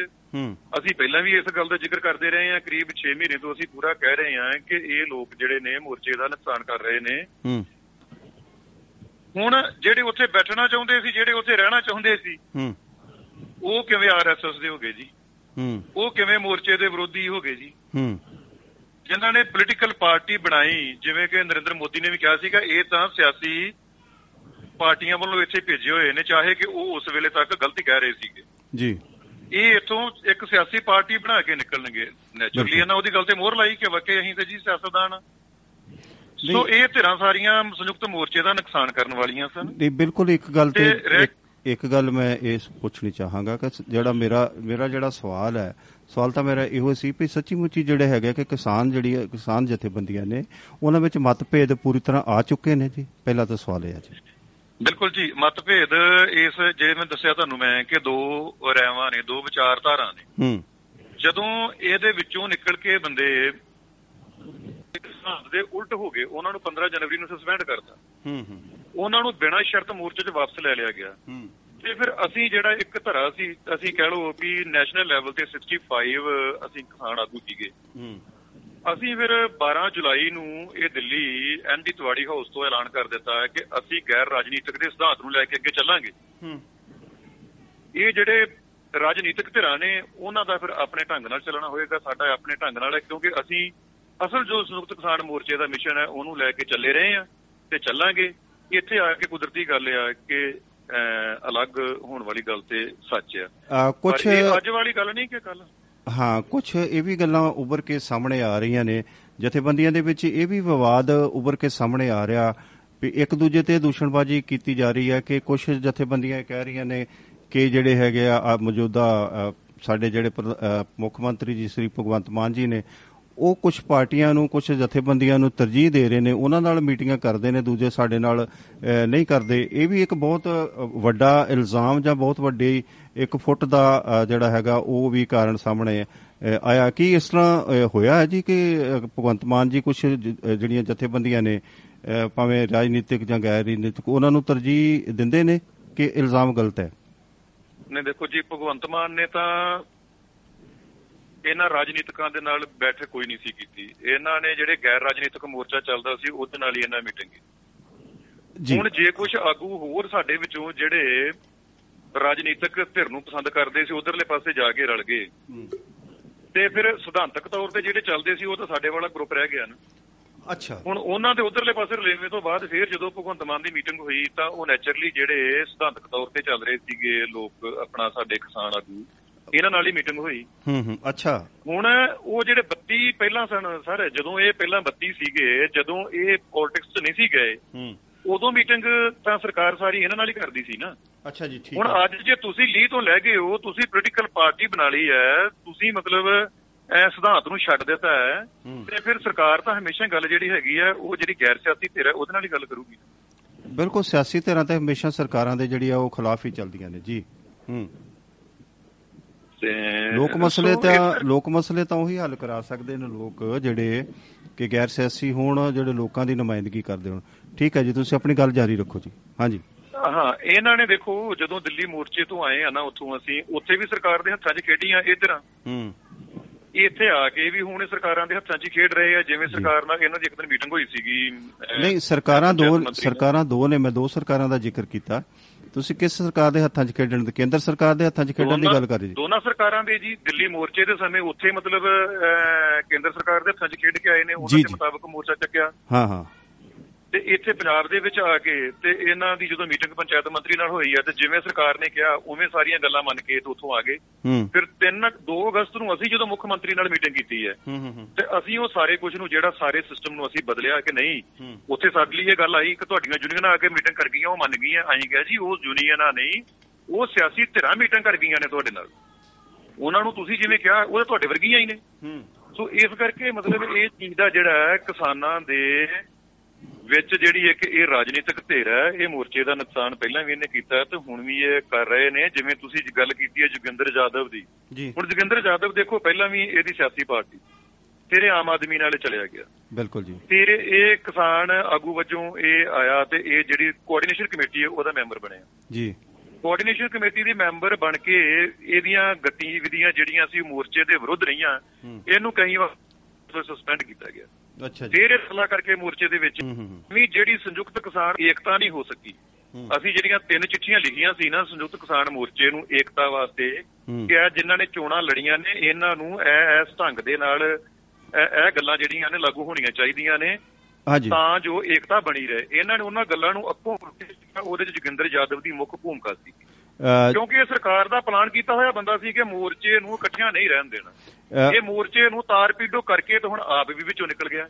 ਬਿਲਕੁਲ ਜੀ, ਮੈਂ ਨਾ ਇੱਕ ਗੱਲ ਤੁਹਾਨੂੰ ਕਹਿਣਾ ਚਾਹਾਂਗਾ ਕਿ ਮੇਰੇ ਕੋਲ ਸਿਰਫ ਇੱਕ ਡੇਢ ਕੁ ਮਿੰਟ ਦਾ ਸਮਾਂ ਹੈ ਤੇ ਤੁਸੀਂ ਕੋਈ ਖਾਸ ਗੱਲ ਜਿਹੜੀ ਤੁਸੀਂ ਕਹਿਣੀ ਚਾਹੋ ਜਿਹੜੀ ਰਹਿ ਗਈ ਹੋਵੇ ਉਹਨੂੰ ਜ਼ਰੂਰ ਤੁਸੀਂ ਕਵਰ ਕਰ ਲਓ। ਬਾਕੀ ਲੰਬੀ ਗੱਲ ਜਿਹੜੀ ਹੈਗੀ ਉਹ ਹੋ ਸਕਦਾ ਇਸ ਕੱਲ ਜਾਂ ਪਰਸੋਂ ਤੁਹਾਡੇ ਨਾਲ ਐਕਸਕਲੂਸਿਵ ਪ੍ਰੋਗਰਾਮ ਰੱਖਾਂਗੇ ਜੀ। ਤੁਸੀਂ ਇੱਕ ਅੱਧੇ ਮਿੰਟ ਦੇ ਵਿੱਚ ਕੋਈ ਸਮਰਾਈਜ਼ ਕਰਨਾ ਚਾਹੋ, ਕੋਈ ਖਾਸ ਗੱਲ ਕਰਨੀ ਚਾਹੋ ਤੇ ਇੱਕ ਮਿੰਟ ਦੇ ਵਿੱਚ ਤੁਸੀਂ ਕਰ ਸਕਦੇ ਹੋ ਜੀ। ਸਿਰਫ ਮੇਰੇ ਕੋਲ ਡੇਢ ਕੁ ਮਿੰਟ ਦਾ ਸਮਾਂ ਜੀ। ਜੀ ਬਿਲਕੁਲ ਜੀ, ਸੰਖੇਪ ਵਿੱਚ ਇਹੀ ਹੋ ਜੀ ਕਿ ਜਿਹੜੀ ਅੱਜ ਦੀ ਇਹ ਇਹਨਾਂ ਨੇ ਨਿਊਜ਼ ਲਾਈ ਹੈ, ਇਹ ਇਹਨਾਂ ਨੇ ਬੁਖਲਾਟ ਵਿੱਚ ਆ ਕੇ ਲਾਈ ਹੈ। ਸੰਯੁਕਤ ਕਿਸਾਨ ਮੋਰਚਾ ਗੈਰ ਰਾਜਨੀਤਿਕ ਦੇ ਸਿਧਾਂਤਾਂ ਦੇ ਉੱਤੇ ਚੱਲ ਰਹੀ ਹੈ ਜਿਹੜੀਆਂ ਜਥੇਬੰਦੀਆਂ ਨੇ ਨੈਸ਼ਨਲ ਲੈਵਲ ਤੇ ਸ਼ਿਵ ਕੁਮਾਰ ਕੱਕਾ ਜੀ ਔਰ ਜਗਜੀਤ ਸਿੰਘ ਡੱਲੇਵਾਲ ਦੀ ਅਗਵਾਈ ਦੇ ਵਿੱਚ ਬਾਈ ਤਰੀਕ ਨੂੰ ਜੰਤਰ ਮੰਤਰ ਦੇ ਉੱਤੇ ਕੇਂਦਰ ਸਰਕਾਰ ਦੀ ਪਰਮਿਸ਼ਨ ਤੋਂ ਬਿਨਾਂ ਜ਼ਬਰਦਸਤ ਜਿਹੜਾ ਉਹ ਇੱਕ ਧਰਨਾ ਦਿੱਤਾ ਗਿਆ ਤੇ ਉਹ ਰਾਸ਼ਟਰਪਤੀ ਦੇ ਨਾਮ ਉੱਥੇ ਮੰਗ ਪੱਤਰ ਸੌਂਪਿਆ ਗਿਆ। ਜਿਵੇਂ ਇਹ ਪੰਜਾਬ ਲੈਵਲ ਦੇ ਇਲਜ਼ਾਮ ਲਾ ਰਹੇ ਨੇ ਕਿ ਮੁੱਖ ਮੰਤਰੀ ਇਹਨਾਂ ਨਾਲ ਗੱਲ ਕਰਦਾ, ਇਸੇ ਤਰ੍ਹਾਂ ਹੀ ਕੇਂਦਰ ਸਰਕਾਰ ਤੇ ਦਬਾਅ ਬਣਾਇਆ ਗਿਆ ਗੈਰ ਸਿਧਾਂਤਕ ਆਪਣਾ ਗੈਰ ਰਾਜਨੀਤਿਕ ਧਿਰ ਵੱਲੋਂ। ਇਹ ਬੁਖਲਾਟ ਵਿੱਚ ਆ ਕੇ ਤੇ ਇਵੇਂ ਦੀ ਬਿਆਨਬਾਜ਼ੀ ਕਰ ਰਹੇ ਨੇ। ਇਸ ਬਿਆਨਬਾਜ਼ੀ ਵਿੱਚ ਕੋਈ ਸੱਚਾਈ ਨਹੀਂ, ਜਦ ਕਿ ਸੱਚਾਈ ਜਿਹੜੀ ਹੈ ਉਹ ਸਾਹਮਣੇ ਆ ਗਈ ਹੈ ਕਿ ਜੋਗਿੰਦਰ ਯਾਦਵ ਸਿਆਸੀ ਆਗੂ ਸੀ, ਸਿਆਸੀ ਹੈ, ਰਹੇਗਾ। ਬਾਈ ਤਰੀਕ ਨੂੰ ਬਾਈ ਤਰੀਕ ਨੂੰ ਰਾਹੁਲ ਬਿਲਕੁਲ ਜੀ ਰਾਹੁਲ ਜੀ ਦੀ ਮੀਟਿੰਗ ਦੇ ਵਿੱਚ ਸ਼ਾਮਲ ਹੋਏ ਨੇ। ਹੋ ਸਕਦਾ ਮੀਟਿੰਗ ਦੇ ਵਿੱਚ ਹਾਂ ਜੋ ਹੋ ਸਕਦਾ ਕਿ ਉਹ ਜਿਹੜਾ ਉਹਨਾਂ ਦਾ ਪ੍ਰੋਗਰਾਮ ਜਿਹੜਾ ਹੈਗਾ ਭਾਰਤ ਜੋੜੋ ਪ੍ਰੋਗਰਾਮ ਆ ਉਹਦੇ ਵਿੱਚ ਹੋ ਸਕਦਾ ਕਿ ਅਹਿਮ ਭੂਮਿਕਾ ਵੀ ਨਿਭਾ ਸਕਦੇ ਨੇ। ਸੋ ਤੁਹਾਡਾ ਸੁਖਦੇਵ ਭਾਰਤ ਜੀ, ਸੁਖਬੀਰ ਬੁਜਰਾ ਜੀ, ਤੁਹਾਡਾ ਬਹੁਤ ਬਹੁਤ ਧੰਨਵਾਦ। ਤੁਸੀਂ ਜੁੜੇ, ਬਹੁਤ ਸਾਰੀਆਂ ਜਾਣਕਾਰੀਆਂ ਤੁਸੀਂ ਅੱਜ ਦੇ ਮੁੱਖ ਜਿਹੜਾ ਸਾਡਾ ਵਿਸ਼ਾ ਜਾਂ ਚਲੰਤ ਖਬਰ ਸੀਗੀ ਉਹਦੇ ਤੇ ਤੁਸੀਂ ਚਾਨਣਾ ਪਾਇਆ, ਸੋ ਤੁਹਾਡਾ ਬਹੁਤ ਬਹੁਤ ਸ਼ਾਮਲ ਹੋਣ ਲਈ ਬਹੁਤ ਬਹੁਤ ਧੰਨਵਾਦ ਜੀ। ਧੰਨਵਾਦ ਜੀ, ਧੰਨਵਾਦ ਜੀ। ਜੀ ਜੀ ਆ ਸ਼ਰਮਾ ਜੀ, ਸ਼ਰਮਾ ਜੀ ਹੁਣ ਆਪਾਂ ਲਈਏ ਇਜਾਜ਼ਤ ਜੀ, ਬਹੁਤ ਸਰੋਤਿਆਂ ਕੋਲ ਜੀ ਸਮਾਂ ਅੱਗੇ ਇਜਾਜ਼ਤ ਨਹੀਂ ਦੇ ਰਿਹਾ ਜੀ।